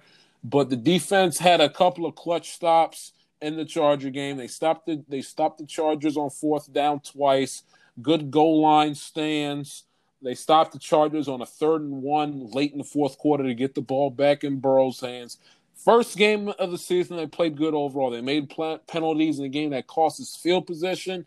Have to play better, of course, against the run, and I'll emphasize that later uh, in just a couple minutes. Offensively, has to do a better job protecting the football. Mixon had a fumble that you can't make under any circumstances that could have cost us that cost us points.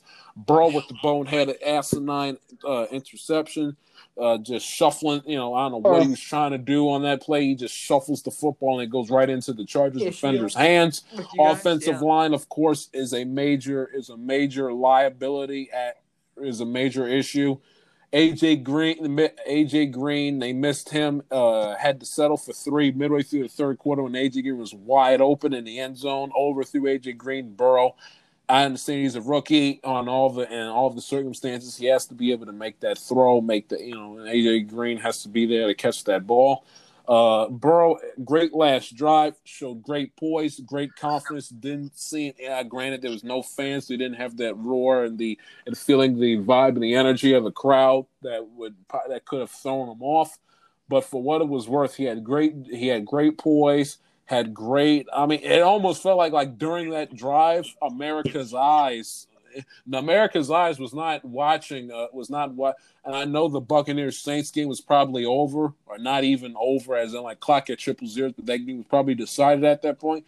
But at least when I looked at my Twitter feed, it almost was like every single sports related Twitter, you know, Twitter uh, profile that I follow that person was that person was watching the Bengal game, and that Bengal game was only a yep. now either a lot of people now Red Zone. Of course, that's how I was able to watch that drive was through Red Zone because Red Zone was documenting it, you know, minute by minute, play by play, down by down. But either either uh, either everyone in America had red zone, more pe- a lot of people are in Los Angeles, a lot of people are in Cincinnati, or a lot of people have DirecTV Sunday ticket, or uh, have your little uh, NFL streams uh, shindig to watch the game because it seemed like America's eyes was on Burrow during that last drive, and he showed great poise he was calm, cool, collect. It's really what you'd want from a first from a first round, uh, first overall pick in a draft. That's a Heisman Trophy winner, national champion. He he he on he proved he proved to America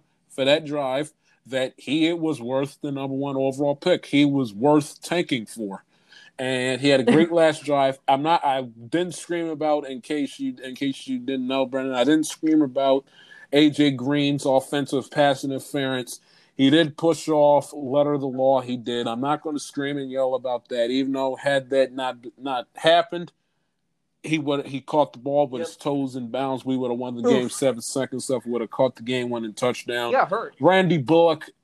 Randy Bullock has to make that. Uh, it's no excuse. Okay, he made he made a bunch of field goals in that game that that that was important. 31 yard field goal chip shot. That's let you know an extra points, 33 yards. Bad. This he kick was 31 yards. You have he, to make he, that kick on no excuse under you know? any circumstances. Well, uh, well, I don't. Well, I uh, consider considering that he was a go, not even a full week so? later for the Browns game. I, I, I think I think he was faking that crap. I got, got to be honest with you. Considering considering that he was a full go and had no injury issues, you know, kicking off extra points, field goals in the Brown game, you know, and it was, you know, the Brown game wasn't the next Sunday. That that Brown game was literally later in that calendar week, you know. That yeah, yeah, the, you know, the game, the Charger game was Sunday. They played the Browns later that week on Thursday night. So, so and and it wasn't like they had to travel, a, a you know, Cincinnati to Cleveland. I mean, give me a break. So I Bullock, I screamed and yelled about that on all the social media and on this show. I, I mentioned something about it. Burrow gave himself a D plus. You know, if Joe Burrow is his harshest critic, we're in good shape. Um, getting to the Browns game, offensive line was abysmal. No running game to speak of whatsoever. I mean, it was Mixon. I, I and I and I listen. I understand offensive line is terrible. When Joe Mixon rushed for over a thousand yards last year, with the same offensive line. Ain't that ain't that many changes from last year's roster to this year's. I understand we got you know the quarterback position is different, but this for the most part, and AJ Green's back healthy, thank God, and Tyler Eifert isn't there. But the, the roster ain't, ain't that different from what it looked like in 2019. So I don't know what Mixon's reasoning is and what's the cause of his poor running game, but it has to change. Uh, Wide receiver had the dropsies. I mentioned earlier in the program, AJ Green, you know, he was targeted about 13 times in the game, only had about three to five catches, whatever it was. He has to be able to make those catches. You know, AJ, I understand how I understand injury and everything else, but when you when you are AJ Green, when healthy, one of the top ten best wide receivers in all of football, and you're and you're healthy, and you're on the field and playing, you got to be able to make those catches, especially when he made one heck of a catch that didn't count at the beginning of the game on the opening drive when he made that stupendous catch on an absolute dot thrown by thrown by Burrow at the beginning of the game. He has to, he can't drop that many passes, and I understand Burrow it wasn't exactly perfect in the game either. But your AJ Green got to be able to catch those. You got to be able to catch those uh, those passes. CJ Uzomah torn, torn Achilles that sucks. Um, you know, placing Tyler Eifert, he you know he's thrown into the spotlight as number one wide receiver. He tears his Achilles. That's going to hurt. Burrow, not having that tight end target to rely upon. Um, and the defense was absolutely horrendous. We can't tackle Brandon. We can't stop the run in any circumstance. We give up way, way, way, way, way too many big plays on third on third downs. Got to get off the field. We can't get off the field. We allow our opponents to continue the drive and to continue to march down the field. I don't know what it is about our defense, but our defense doesn't like stopping our opponents. You know, when it's third and five, third and eight, and they're on territory, they'd rather let them get all the way down to the one inch line, third and goal. Then they said, "Oh, let's play defense and let's play defense now." And then they and then they stop the offensive uh, attack and they force them to kick a field goal. And I'll tell you something right now, Brandon. I'll let you rebuttal, yeah. and then I'll be the and then I'll be at the be the end of it. And thank you for coming on. Um, if we if we do not protect Joe Burrow, we we do not stand a chance at winning a damn thing.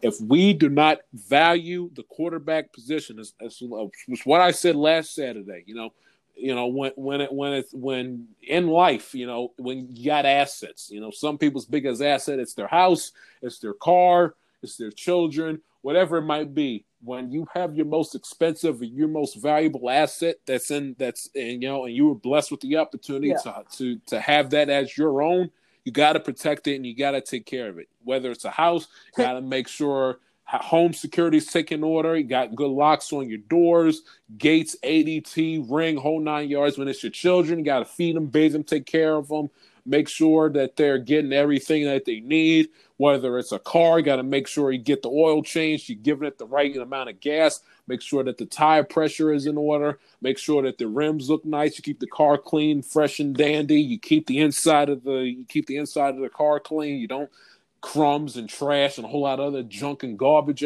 You take care of it. Joe Burrow is the Bengals' greatest asset. And what you do with an asset when you are blessed with the opportunity to have to maintain and have possession of and, that uh, asset, really you got to take care of it and you got to protect it. Like a house, you got to protect it. And because because of because of exactly if you know it, what what good is having a nice million dollar mansion if you don't bother to protect it whether it's hiring security guys getting a ring or ADT people out there, or getting or getting a get like the you know like the like the celebrities do, and get yourself a nice old uh get yourself a nice big old uh, iron gate, you know, to keep to keep yourself secluded and to keep yourself safe from the outside people. So you know what what good. Right, exactly. You know what? What? What? What? You know what? Good is having a nice what good is having a nice BMW if you don't make sure that the oil is is, is kept up is kept up to snuff and you, you don't wash it and you let the tires get well what good is that? You know what's good what is the good of having a franchise quarterback in Joe Burrow who has already proved two games through the season? You know he set the record for the most completed passes you know for a rookie. You know he's up there and he's already in the record books.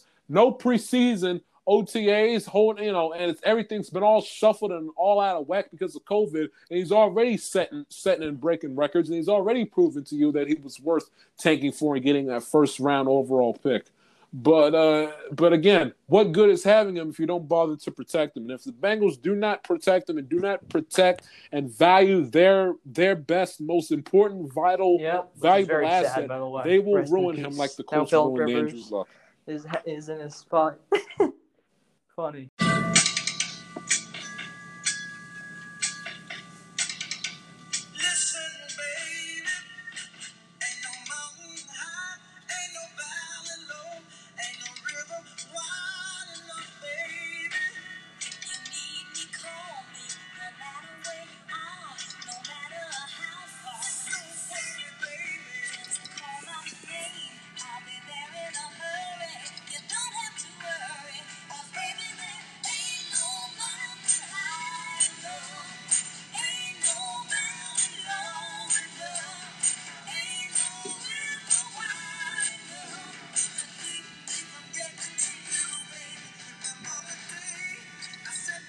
Welcome back to the Telling Is podcast.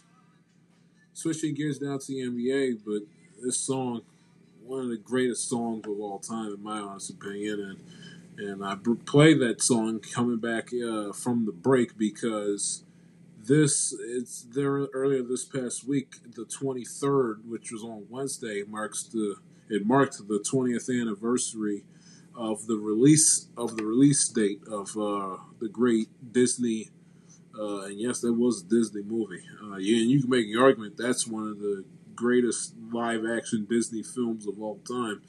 But uh, when the great movie, greatest football movie of all time, there's no comparison, there's no debate. Greatest football movie of all time, and remember the Titans was released on uh, was released on September the September the 23rd, 2000. And 20 years later, that movie is still a classic and one of the all time greatest uh, movies that you're ever going to watch. But switching gears now to the NBA, who last couple of shows we've kind of deserted, um, for lack of a better term, we've deserted from uh, with the with the conference finals. Um, both series are three one. Game game five tonight between the Lakers and the Nuggets at the time I'm recording this September, uh, September the 26th. Uh, but the but I mean the, the, the Lakers are not going to lose. Uh, they're not, not going to lose uh, and make this and make this series those seven games. Not LeBron James and Lawson. They're not, not going to lose three one. That's just that's just not going to happen. So uh, even if if the series ends tonight or if it ends or if it ends uh, later next week, you know, th- th- this series is done. You can pretty much crown the La- crown the Lakers as uh, as uh, Western Conference champions. Uh, they've played well in this series. Um, let me just read you the scores from their last game that they played, Game Four. Anthony Davis, what a performance he had 34 points, 5 rebounds, 3 assists. Jamal Murray had a hell of a performance too, putting up 32 points in that game. Uh, Thursday night, Tuesday night, the game before that, Nuggets, their only win in the series, 114 106. LeBron James had 30 points, but uh, had 30 points in the game, granted, but the uh, Nuggets, they just uh, kept, they kept, um, just kept on scoring. Um, and it also didn't help when LeBron James turns over the foot, led the team in turnovers with, with six turnovers in the game. And uh, and Rajon Rondo, and he was in the game and played 30 minutes. He turned over the ball four times. You turn over the basketball, you're not going to win. Uh, you're not going to win yourself fair share basketball games. Uh, Grant had put up 26 points. Jokic put up 22 points. He had Murray, of course, put up the 28 points. Morris coming off the bench for 14. And uh, well, this is honestly what it comes down to. We have two players, uh, Anthony Davis and LeBron James put are the only two players that put that managed to put up more than twenty points. You're going to lose the game. Granted, LeBron put up thirty points, but you need. But you know, at times like this, you know, the Lakers need a little bit more production from the guys that aren't named Anthony Davis and LeBron James. Um, well, the only guys that put up more than 20, 25 points. Anthony Davis had 27 points. LeBron James had 30 points. While you look at the Nuggets, they had they had three guys uh, get 20 points or more, which ended up being the difference as they won 114 to 106. Lakers should put should uh, take care of business and put away the Nuggets for the season that's had that who's had a tremendous season coming back down from three one in these playoffs as many times as they did is something that uh, is something is something to behold and is something special and something that should be appreciated. Granted, be more impressive if if they weren't in a central standard location that is the NBA bubble, but um, but it's still impressive nevertheless. Um, excuse me. Um, the Heat and the Celtics. That series is going to go. Uh, that series is going to go six games, as the Miami is up three two. Had a chance to put away the game last night but Miami, who did not, but Miami, who did not play well collectively, um, and then Tyler Herro, the guy that everyone was waxing the poetic, put it ready to put into the Hall of Fame after uh, after Game Four with the phenomenal performance as a 20 year old that he had. Everyone was ready to put him into the Hall of Fame, and boy did he come back down earth, putting up uh, only 14 points at the end uh, when Game Five was all said and done. Um, and then, of course, you had Jimmy Butler who didn't play well as well, put only scoring 17 points. Dragic fouled out; he had 23 points. Jae Crowder only put up 14 points. Adebayo, Bam Adebayo only put up 13 points in the game, so not a very effective off- offensive scoring night for uh, the Miami Heat. Jayson Tatum put up 31 points for the Celtics, And uh, listen, when I looking back on this game, I, I look. This is this is what I think. Okay, this is just me me alone talking. I look at it like this: if you have a chance to put a team away, and you have a chance to put the nail in the coffin, and to uh, and to basically send send a team home, why bother wait? Why bother wasting your time and farting around and let and give a team a sense of false hope? I think the Heat are to get it done, whether it's in a game six or in a game seven. Granted, the Celtics have won a game seven. The Heat haven't uh, played a game six this entire playoff run, let alone a game seven. But I mean, if you're if you're the Miami Heat, you know you're up three one, you gotta you gotta put them away. You gotta put them away, and it's just. And that's, that's that's at least for me when I watch these games. That's the number one thing that bothers me you know these teams you know these teams let uh let let their opponents hang around way too long way way way way way too long in these games. And then they it's almost as if like they come into the game like well we're up 3-1 we're up 3-1 we're up to, you know we're up 3-1 we're up 3-0 and let's let's let's uh, you know what the boys I know we've played well and we've uh, we've kept our foot on our necks the majority of the series, and we've proven we've proven to ourselves and to them and to America that we're a better team. But you know what? Let's just take an off night tonight. We'll shoot crappy shots. We'll turn over the ball nine million times. We won't be we won't be able to throw the ball into the ocean when it comes to shooting. The basketball is concerned. We'll let the, we'll let them uh, we'll let them go crazy offensively, and we'll come right back at you know two days later, and we'll beat them and we'll beat them then, and we'll beat them then. I, I don't understand the philosophy of doing that. Why bo- why bother in giving a team a sense of false hope, or give a team an edge, or give give a, give a basketball team any amount of momentum or hope or anything? Why why bother? You know, you got them down, finish them off. You know, so I, I just I just I don't understand I don't understand the point of uh, I don't understand the point of just letting teams just lag around and just and I, I don't understand it. You know, when you put them away, we have a chance to put them away, put them away. Simple. You know, up 3-0, up 3-1, put them away. You don't fart around. You don't fart around. You don't you don't you don't waste time. You don't waste time. You got you got them down. You got them right where you want them. You finish the deal. You don't fall around. You don't waste time, and you don't and, and giving a, and giving your opponent a sense of a sense of urgency or a sense uh, or a sense of uh, or a sense of false hope and thinking that they can come back. We all know good and well that they're not the better team. So I just they got, they got to put them away. Heat have have one more chance to put the Celtics away in Game Six on Sunday night. I think the Lakers will take care of business and will be hoisting the Western Conference Finals trophy at the end of Saturday night against uh, against the Nuggets, who have had a very, very, very, very, very good and impressive and historic season.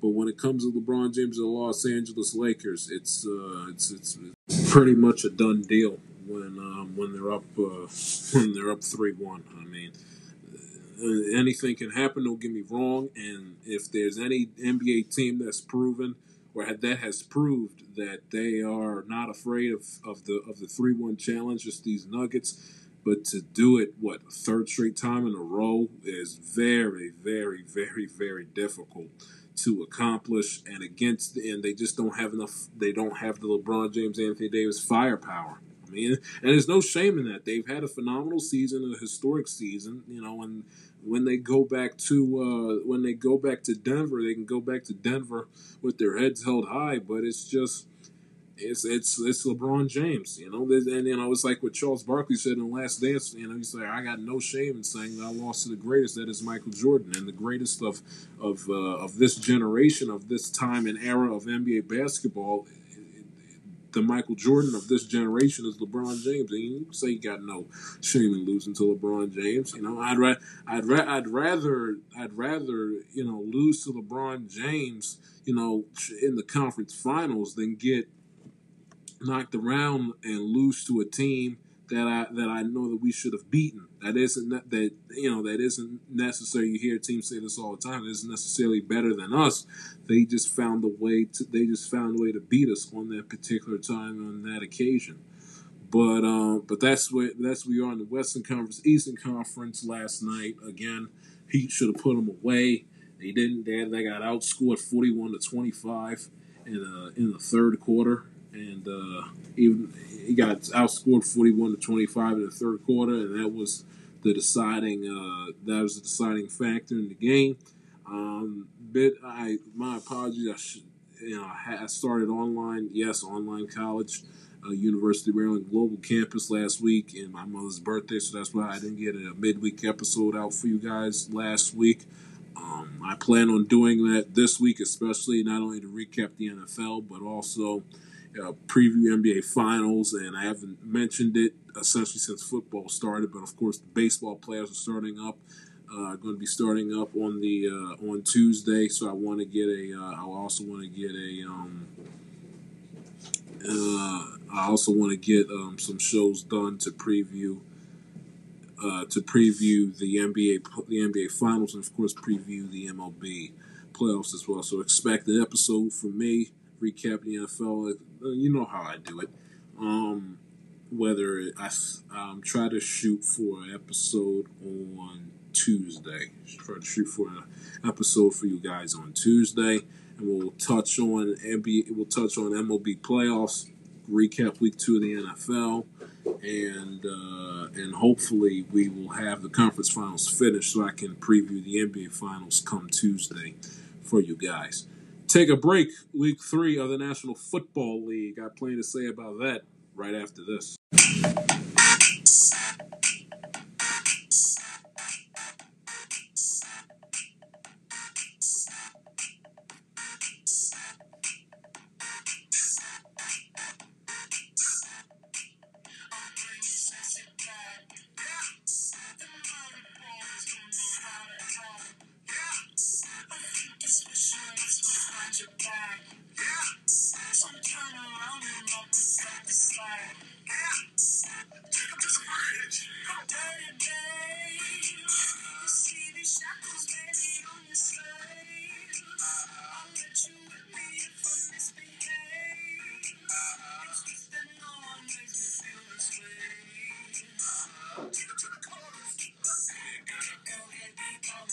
To the back. VIP. Drinks on me. Let me see what you're working with. Look at those hips. Will you make me smile? Go ahead, child. Welcome back to the I'm a Tell Like a TIS podcast. Switching gears now back to the National Football League. It's week three. Got lots to talk about as far as week three of the National Football League is concerned. Um, three games. Y'all know how I like to do it. Finally got some good games. Uh, good slate of games week three. We got two good games on Sunday. Of course, you got uh, whatever you know. You're also into the game of you know in which your your favorite team's playing. So of course, mine also at throwing Bengals and Eagles for Brendan. Uh, Washington and uh, Cleveland Ravens fan, of course, is one of the best games. Not even over the weekend, because the best game of week of week three is on uh, best game of week three is going to be played on Monday night. You know, this, and this game has potential to be what uh, what what uh, what Chiefs and Rams was in November 2018. And you remember how great of a Monday Night Football game that was. One of the best, most competitive, exciting Monday Night Football games in recent memory. Um, and, and it's good that you know we get the good. You know, it's about time we get some good Monday Night Football games uh, on on the slate instead of you know snooze fests like Steelers and Giants. Uh-uh. Um, but the three games, y'all know I like to do it. The best get the best game of the afternoon, in my opinion, at least should be on paper, is Cowboys and Seahawks. Seahawks, one of the handful of teams in the NFL undefeated, still at two and zero. Oh. I mentioned, uh, we of course talked about with Brendan earlier in the program with uh, with their win on Sunday night. What a tremendous uh, goal line stand defensively.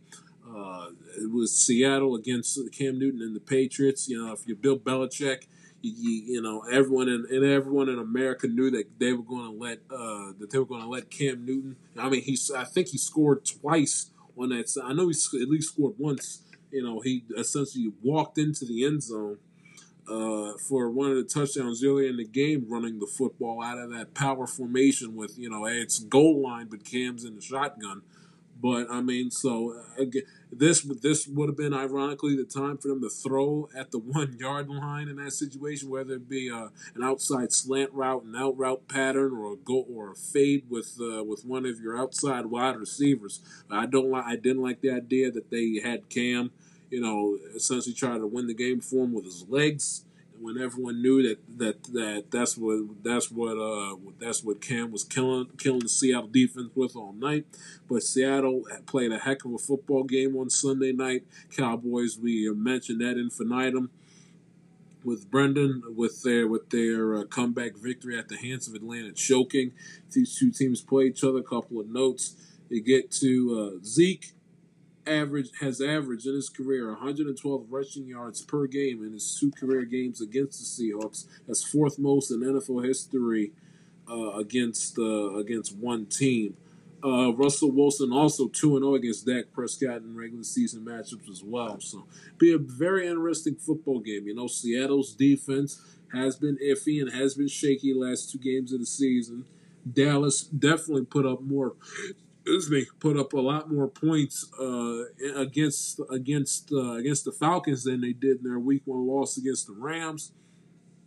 So I would expect this. I would expect this to be a shootout of a. I would expect this to be a shootout of a football game. I expect the offenses is going to be uh, is going to be a blazing. That Cowboy defense uh, was uh, was was horrendous against uh, against the um, against uh, against the Atlanta Falcons last week. So I, I, me going into this game expect a shootout, and again, and you saw that the defense that the no crowd noise with the, at Seattle, no 12th man, you know, roaring it up uh, at a CenturyLink, it definitely, I would imagine, it definitely helped the Patriots' offense. Uh, it moved probably a lot more fluid than it would have had there been a 70,000 screaming, screeching Seahawks fans in the stadium. So, and again, the Seahawks defense uh, let the Falcons put up plenty of points against them in week one. The Patriots put up 30 points against them last Sunday night.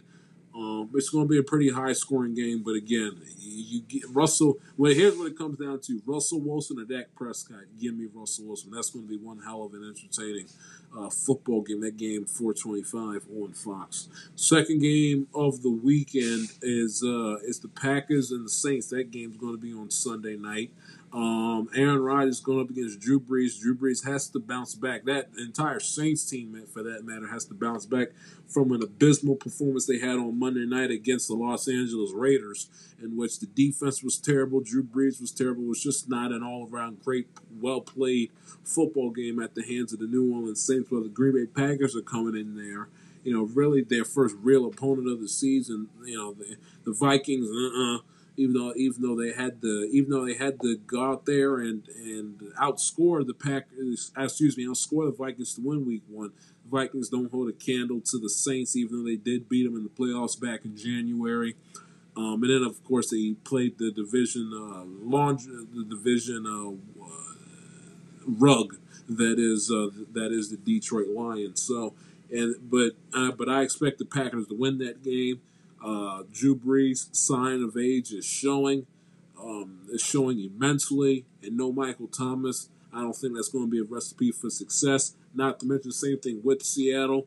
No crowd noise, which benefits the Saints a ton. So again, the offense and the, and with, as far as getting the cadence down and and no and not that many false starts and miscommunication. Uh, the sloppiness from Green Bay will be eliminated with no crowd noise. At least the most of it should be and I think their offense will be pretty fluid and will and will be pretty effective against that uh, Saints defense that was horrendous against Derek Carr and the Raiders on mon- on Monday night. So, and that's the second game.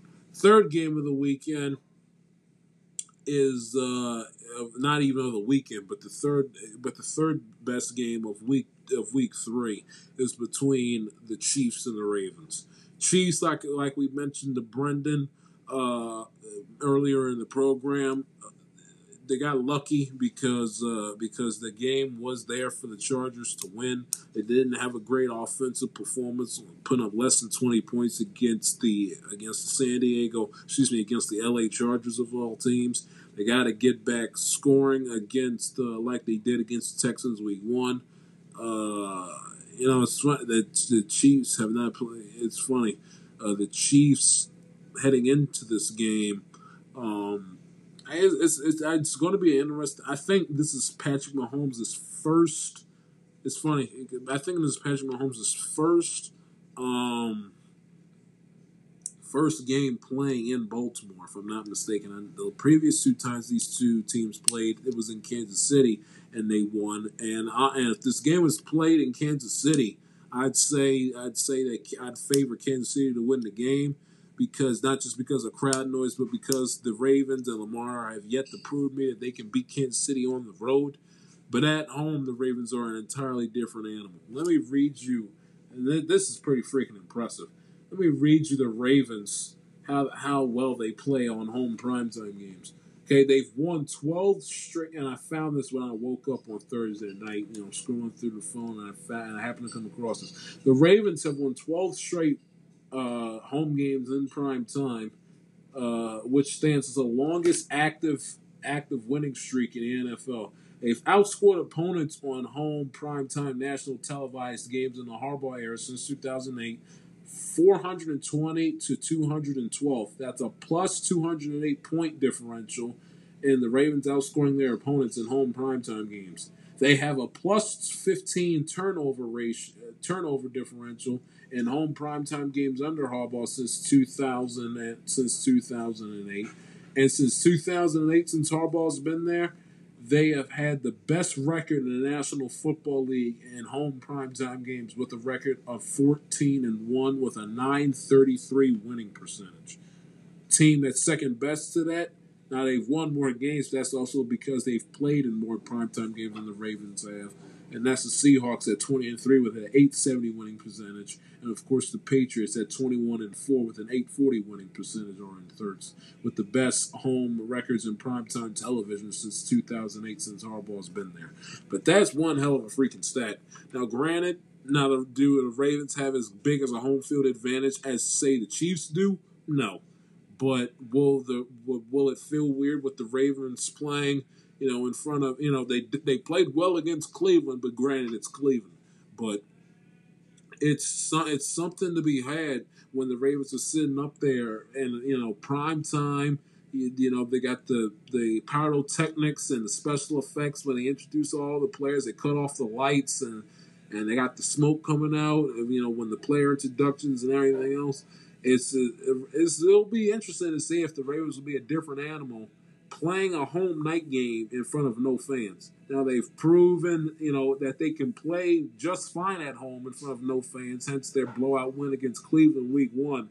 But can they play well with no fans at home on the primetime on the primetime stage? Where where just the energy of the anticipation, waiting all day, literally for that, literally for that primetime game, it'll be very interesting, intriguing to see if the lack of fans at M&T Bank down at the bank will have any effect on the Ravens. I think it won't because I think as long as the Ravens are playing at M&T Bank, uh, they're going to give their opponents fits, especially with Lamar Jackson at quarterback. But um, I, I, think the Ravens will play pretty freaking well, and I think the Ravens are going to win that football game. Um, again, if it was played in Kansas City, like I said time and time again, Ravens got to prove to me they can go to Kansas City on the road and beat the and beat the Chiefs. But I think when they're playing at home, it's a pretty. It's I think it's pretty even match. Lamar, or excuse me, Patrick Mahomes' first time coming to Baltimore. Um, be interesting to see, and I, uh, I, I, I think the Ravens will play well in the game. I think the Ravens will play very, very well. You know, Ravens are a team with a cause, chomping at the bit. I, again, they'll never admit this. They'll never say this out loud because it's not the team that they are. But I guarantee that they're sick and tired of the of the of the Patrick Mahomes show. Every single time to around it's Mahomes this, Mahomes that. They're like, hey, we're the Baltimore Ravens. We're you know, you know, you know, they're hearing everyone essentially give this year's Super Bowl you know, to the Chiefs before the season even started. They're like, hey, we got the reigning unanimous NFL MVP sitting over here. We got Super Bowl aspirations too. You know, we're a team with a cause. We're looking to uh, we're looking to hoist the Lombardi when the when the uh, when the dust settles in early February at Raymond James Stadium down in Tampa. This is a team chomping at the bit with a cause, and I think the Ravens play really well. It'll be a good football game. I think the Ravens will play really well on Monday night and get the job done against the Kansas City Chiefs. Take a break, come right back. Picks in the league where they play for pay right after this. Don't go anywhere. Welcome back to the I'm Metallica TIS podcast. Hope you enjoyed the show today. Uh, don't forget, expect the show episode to come out on Tuesday, either Tuesday or Wednesday. Most likely, hopefully Tuesday. The uh, uh, maybe Tuesday or Wednesday. Keep an eye out for an episode on September 29th and the 30th. Uh, NBA Finals preview. Hopefully, if these two conference final series is over with, MLB postseason preview. Recap week three. The works. You know how it's done. You know how I do it. But as of right now, it is time for the week three picks against the spread.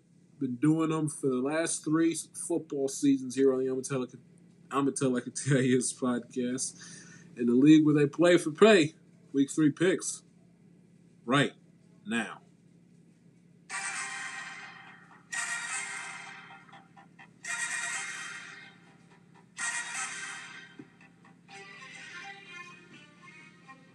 Raiders and Patriots. Ironically enough, you know what I was doing earlier today? I was watching the Americas game of the 2001 New England Patriots, and you know, of course, who they beat en route to get to the Super Bowl was the uh, oh was the then Oakland Raiders in the Tuck Rule game, and it and it just so happened to be oh yeah the Raiders are playing the Patriots this week, and it's and and I bring that up because it's Jon Gruden's first trip back as an NFL coach to New England since the Tuck Rule game first game ever coaching inside Gillette Stadium as a head coach of the Oakland Raiders. Well, not the Las Vegas Raiders, but he had an impressive win on Monday night. Patriots favored minus six and a half. I will take the Patriots to win that game. Oh they came also close. You know, they only lost by five points against the Seahawks on Sunday night. I take the Patriots to win that game 31 24. Rams and the Buffalo Bills not a bad game. You know, two quarterbacks that you know kind of that you know that aren't talked about a whole heck of a lot because it kind of yeah as far as like their talent is concerned between Goff and and Allen. Uh, Buffalo's favorite minus two in this game. Can you believe that? Minus two. I take the Rams to win by two, 24-22. Houston and Pittsburgh. Pittsburgh favors minus three and a half. Haven't really played anybody yet. Houston's going through the ringer playing Kansas City, Baltimore, and Pittsburgh to begin the season. They're just going through the ringer right now to begin the NFL season. You got to feel bad. You got to feel bad for Deshaun Watson. I mean, he is really going through it. Um, he is really going through it right now. Um, Steelers' favorite minus three and a half. They got the job done against uh, the Denver Broncos at home last week. Really haven't played anyone of notice yet. You know, Houston is, is a mediocre 500 team at best. I know you got the three Watt brothers with TJ, JJ, and I believe Derek Watt is also the other brother too playing in this game. I'll take Pittsburgh to win this game, going pretty easily 28 14. San Francisco 49ers at the Giants. You heard the Giants, or excuse me, the 49ers do a lot of complaining about the MetLife turf, which is fine up to NFL standards. They said it was sticky, hard to get a footing, and there. I mean, that's the reason why Jimmy Garoppolo won't be playing this week, and why uh, the one of the best defensive players in all of football, and arguably their best player on their team, Nick Bosa, is out for the rest of the season with a torn ACL. They played at MetLife against the Jets and won easy in that game, but it came to the cost of many of uh, injuries to key players on that team. Uh, the 49ers are favorite minus four. Remember, no Jimmy Garoppolo in that game. Uh, and of course, you had Nick Bosa. Uh, you also have Nick Bosa out for the season too, with a torn ACL. So it will be inter- it will be interesting to see how uh, the backup play Nick Mullens will uh, Nick Mullens will start that game, as Brendan pointed out back back earlier in the program. Giants. Joe Judge looks like he's had a positive effect on the team. They are going to be missing their best player for the rest of season too, due to an ACL injury in Saquon Barkley. We all know though that the Giants aren't winning a Super Bowl. They don't have a Super Bowl on their mind. The 49ers do. And I think it's going to be an upset. Yep, I think the F- Giants will upset the 49ers for their first week of the of the new season. They will beat the 49ers 21 17. The Tennessee Titans going up against the Minnesota Vikings. Tennessee favored minus two and a half. Tennessee coming off of a nail-biting victory against the Jacksonville Jaguars last week, while the Minnesota Vikings fall to 0 2. Kirk Cousins had an abysmal, disgusting performance. You that would that would offend a biohazard. Uh, would and the, Kirk Cousins was so bad against the Colts last week. It was offensive to trash cans to say that Kirk Cousins was trash. Tennessee is a pretty good football team, and Kirk Cousins is just not that good of a quarterback. I know he beat went on the road and had a big game against uh, against the Saints, but that game was much about the Saints' own shortcomings than it was about Kirk Cousins. Tennessee, who's favored in this game, minus two and a half, like I previously stated, Tennessee will win this game 24 to 14. Washington against Cleveland. Cleveland favored by a touchdown, minus seven and a half. Took care of business against my Bengals once upon a time again on Thursday night, 135 to 30. Again, like I told Brendan, with Cleveland, it's about consistency. Can they consistently go out day in and day out, week in, week out, and put together and and be in sync offensively and put together uh, and put together some winning streaks to win football games. Washington did not play well against Arizona. Uh, and Kyler Murray's one heck of a player, and that team's going to be a very, very good football team for years to come. I have Cleveland winning this game 26 to 17. My Bengals against the Eagles. Bengals, like I previously stated, did not play well. I don't have to go back and rehash it nine, for the nine millionth time. You know what the Bengals are. Philadelphia did not play well. Was bad. Carson Wentz was bad defense was bad. It was just a bad day at the office for the Philadelphia Eagles, who are at 0 2. And like I previously stated, it doesn't get better. You know, playing when you got to play the 49ers cross country, and they got to play. Uh, they got to play the Steelers, their in-state rivals. So, um, so and Cleveland and Philadelphia, a team with playoff aspirations, cannot afford to fall to 0 3 on the season. Philadelphia is favored minus five and a half. I'll pick Philadelphia to win this game. Hopefully, it'll beat the Jinx. I picked the Bengals to win back to back weeks and they've lost. So hopefully, it's a little bit of reverse psychology here. I picked Philadelphia to win the game 28 to 24. Chicago Bears. Rest in peace, Gale Sayers, who died earlier this past week, going up against the Atlanta Falcons. Hopefully, Atlanta, who's favored minus three and a half in this game, can uh, close the deal. I expect them to get a lead and to get a lead early against Chicago. They got a nice high flying offense. Matt Ryan the whole nine yards. Hopefully, they can close the deal against the Chicago Bears, who uh, who won last time out uh, at home against the New York Football Giants. I'll take Atlanta to win 27 to 20. Favorite minus three and a half. The Atlanta Falcons are. Jets and the Colts rematch of Super Bowl three. of course, is the is the only rematch of a Super Bowl where the two teams play within the same conference, with the Jets and the Colts. Colts, of course, being a member of the old NFL, and the Jets being a member of the AFL. Colts favorite. This is the biggest. All of all of all the games this weekend. There is no more of a lopsided uh, who's favored in the in the Colts and the Jets.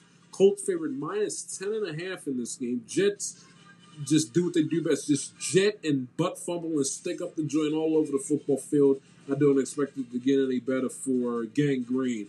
Indianapolis will win that football game 28 to 13, favorite minus 10 and a half.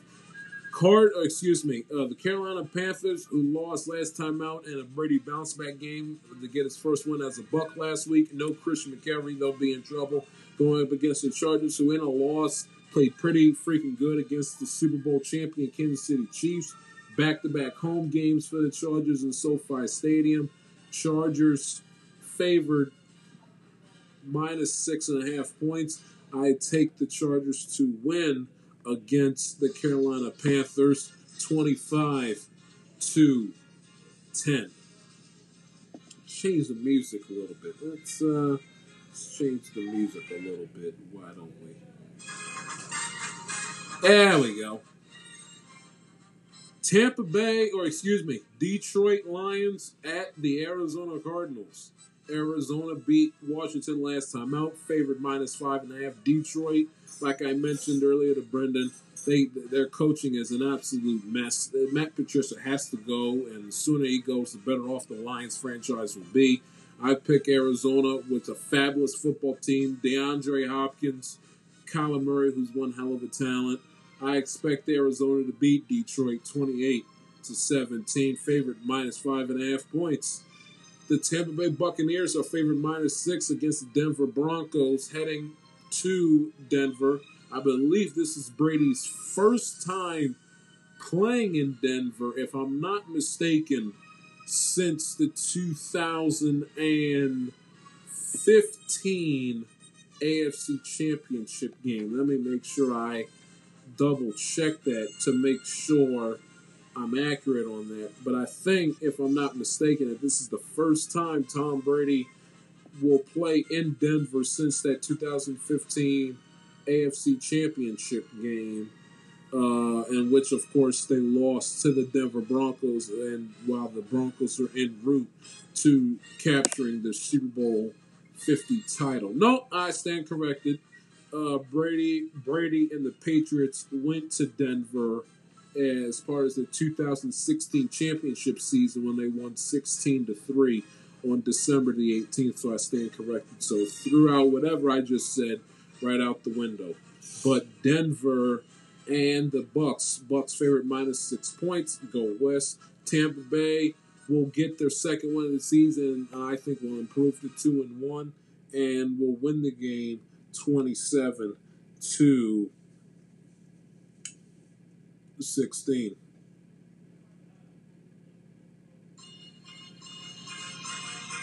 Got to make sure you get the music right. Dallas Cowboys and the Seattle Seahawks. Seattle favorite minus five points. Seattle won heck of a game. They won by five points, 35 to 30 against the Patriots last week while Dallas coming off a miraculous come from behind victory at home against the Atlanta Falcons. Like I said in the previous segment, eh, these teams are pretty are pretty even matched, but I but it comes down to the quarterbacks. Who would you rather have, Russell Wilson or Dak Prescott? Give me Russell Wilson. Seahawks will win the game 35-25 in that game. Sunday night game of the week: Packers and Saints, and uh quiet Superdome at night. No Michael Thomas. Green Bay's played well. Give me Green Bay and Aaron Rodgers 31 to 21. And the Monday night game, the game of week three. Kansas City and Baltimore, two these two teams who I predicted to be your 2020 AFC Championship game. Games played in Baltimore. I'm going to go with the home team.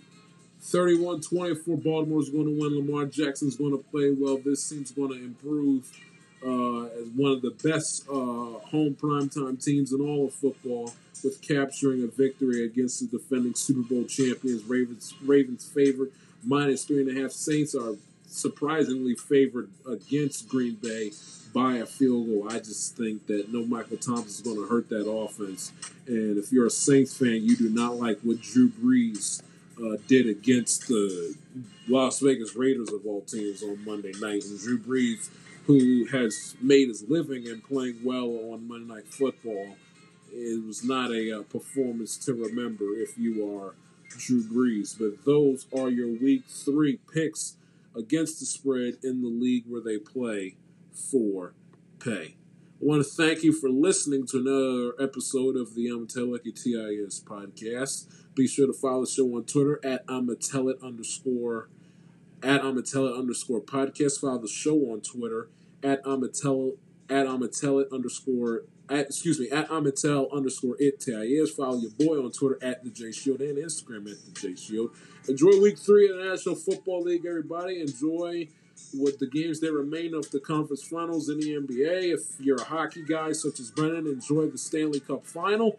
Uh, Tampa Bay one win away from being crowned Stanley Cup champions. Talk to you uh, next week. Preview the baseball playoffs and recap week three. Talk to you soon. This is the I'm TIS podcast.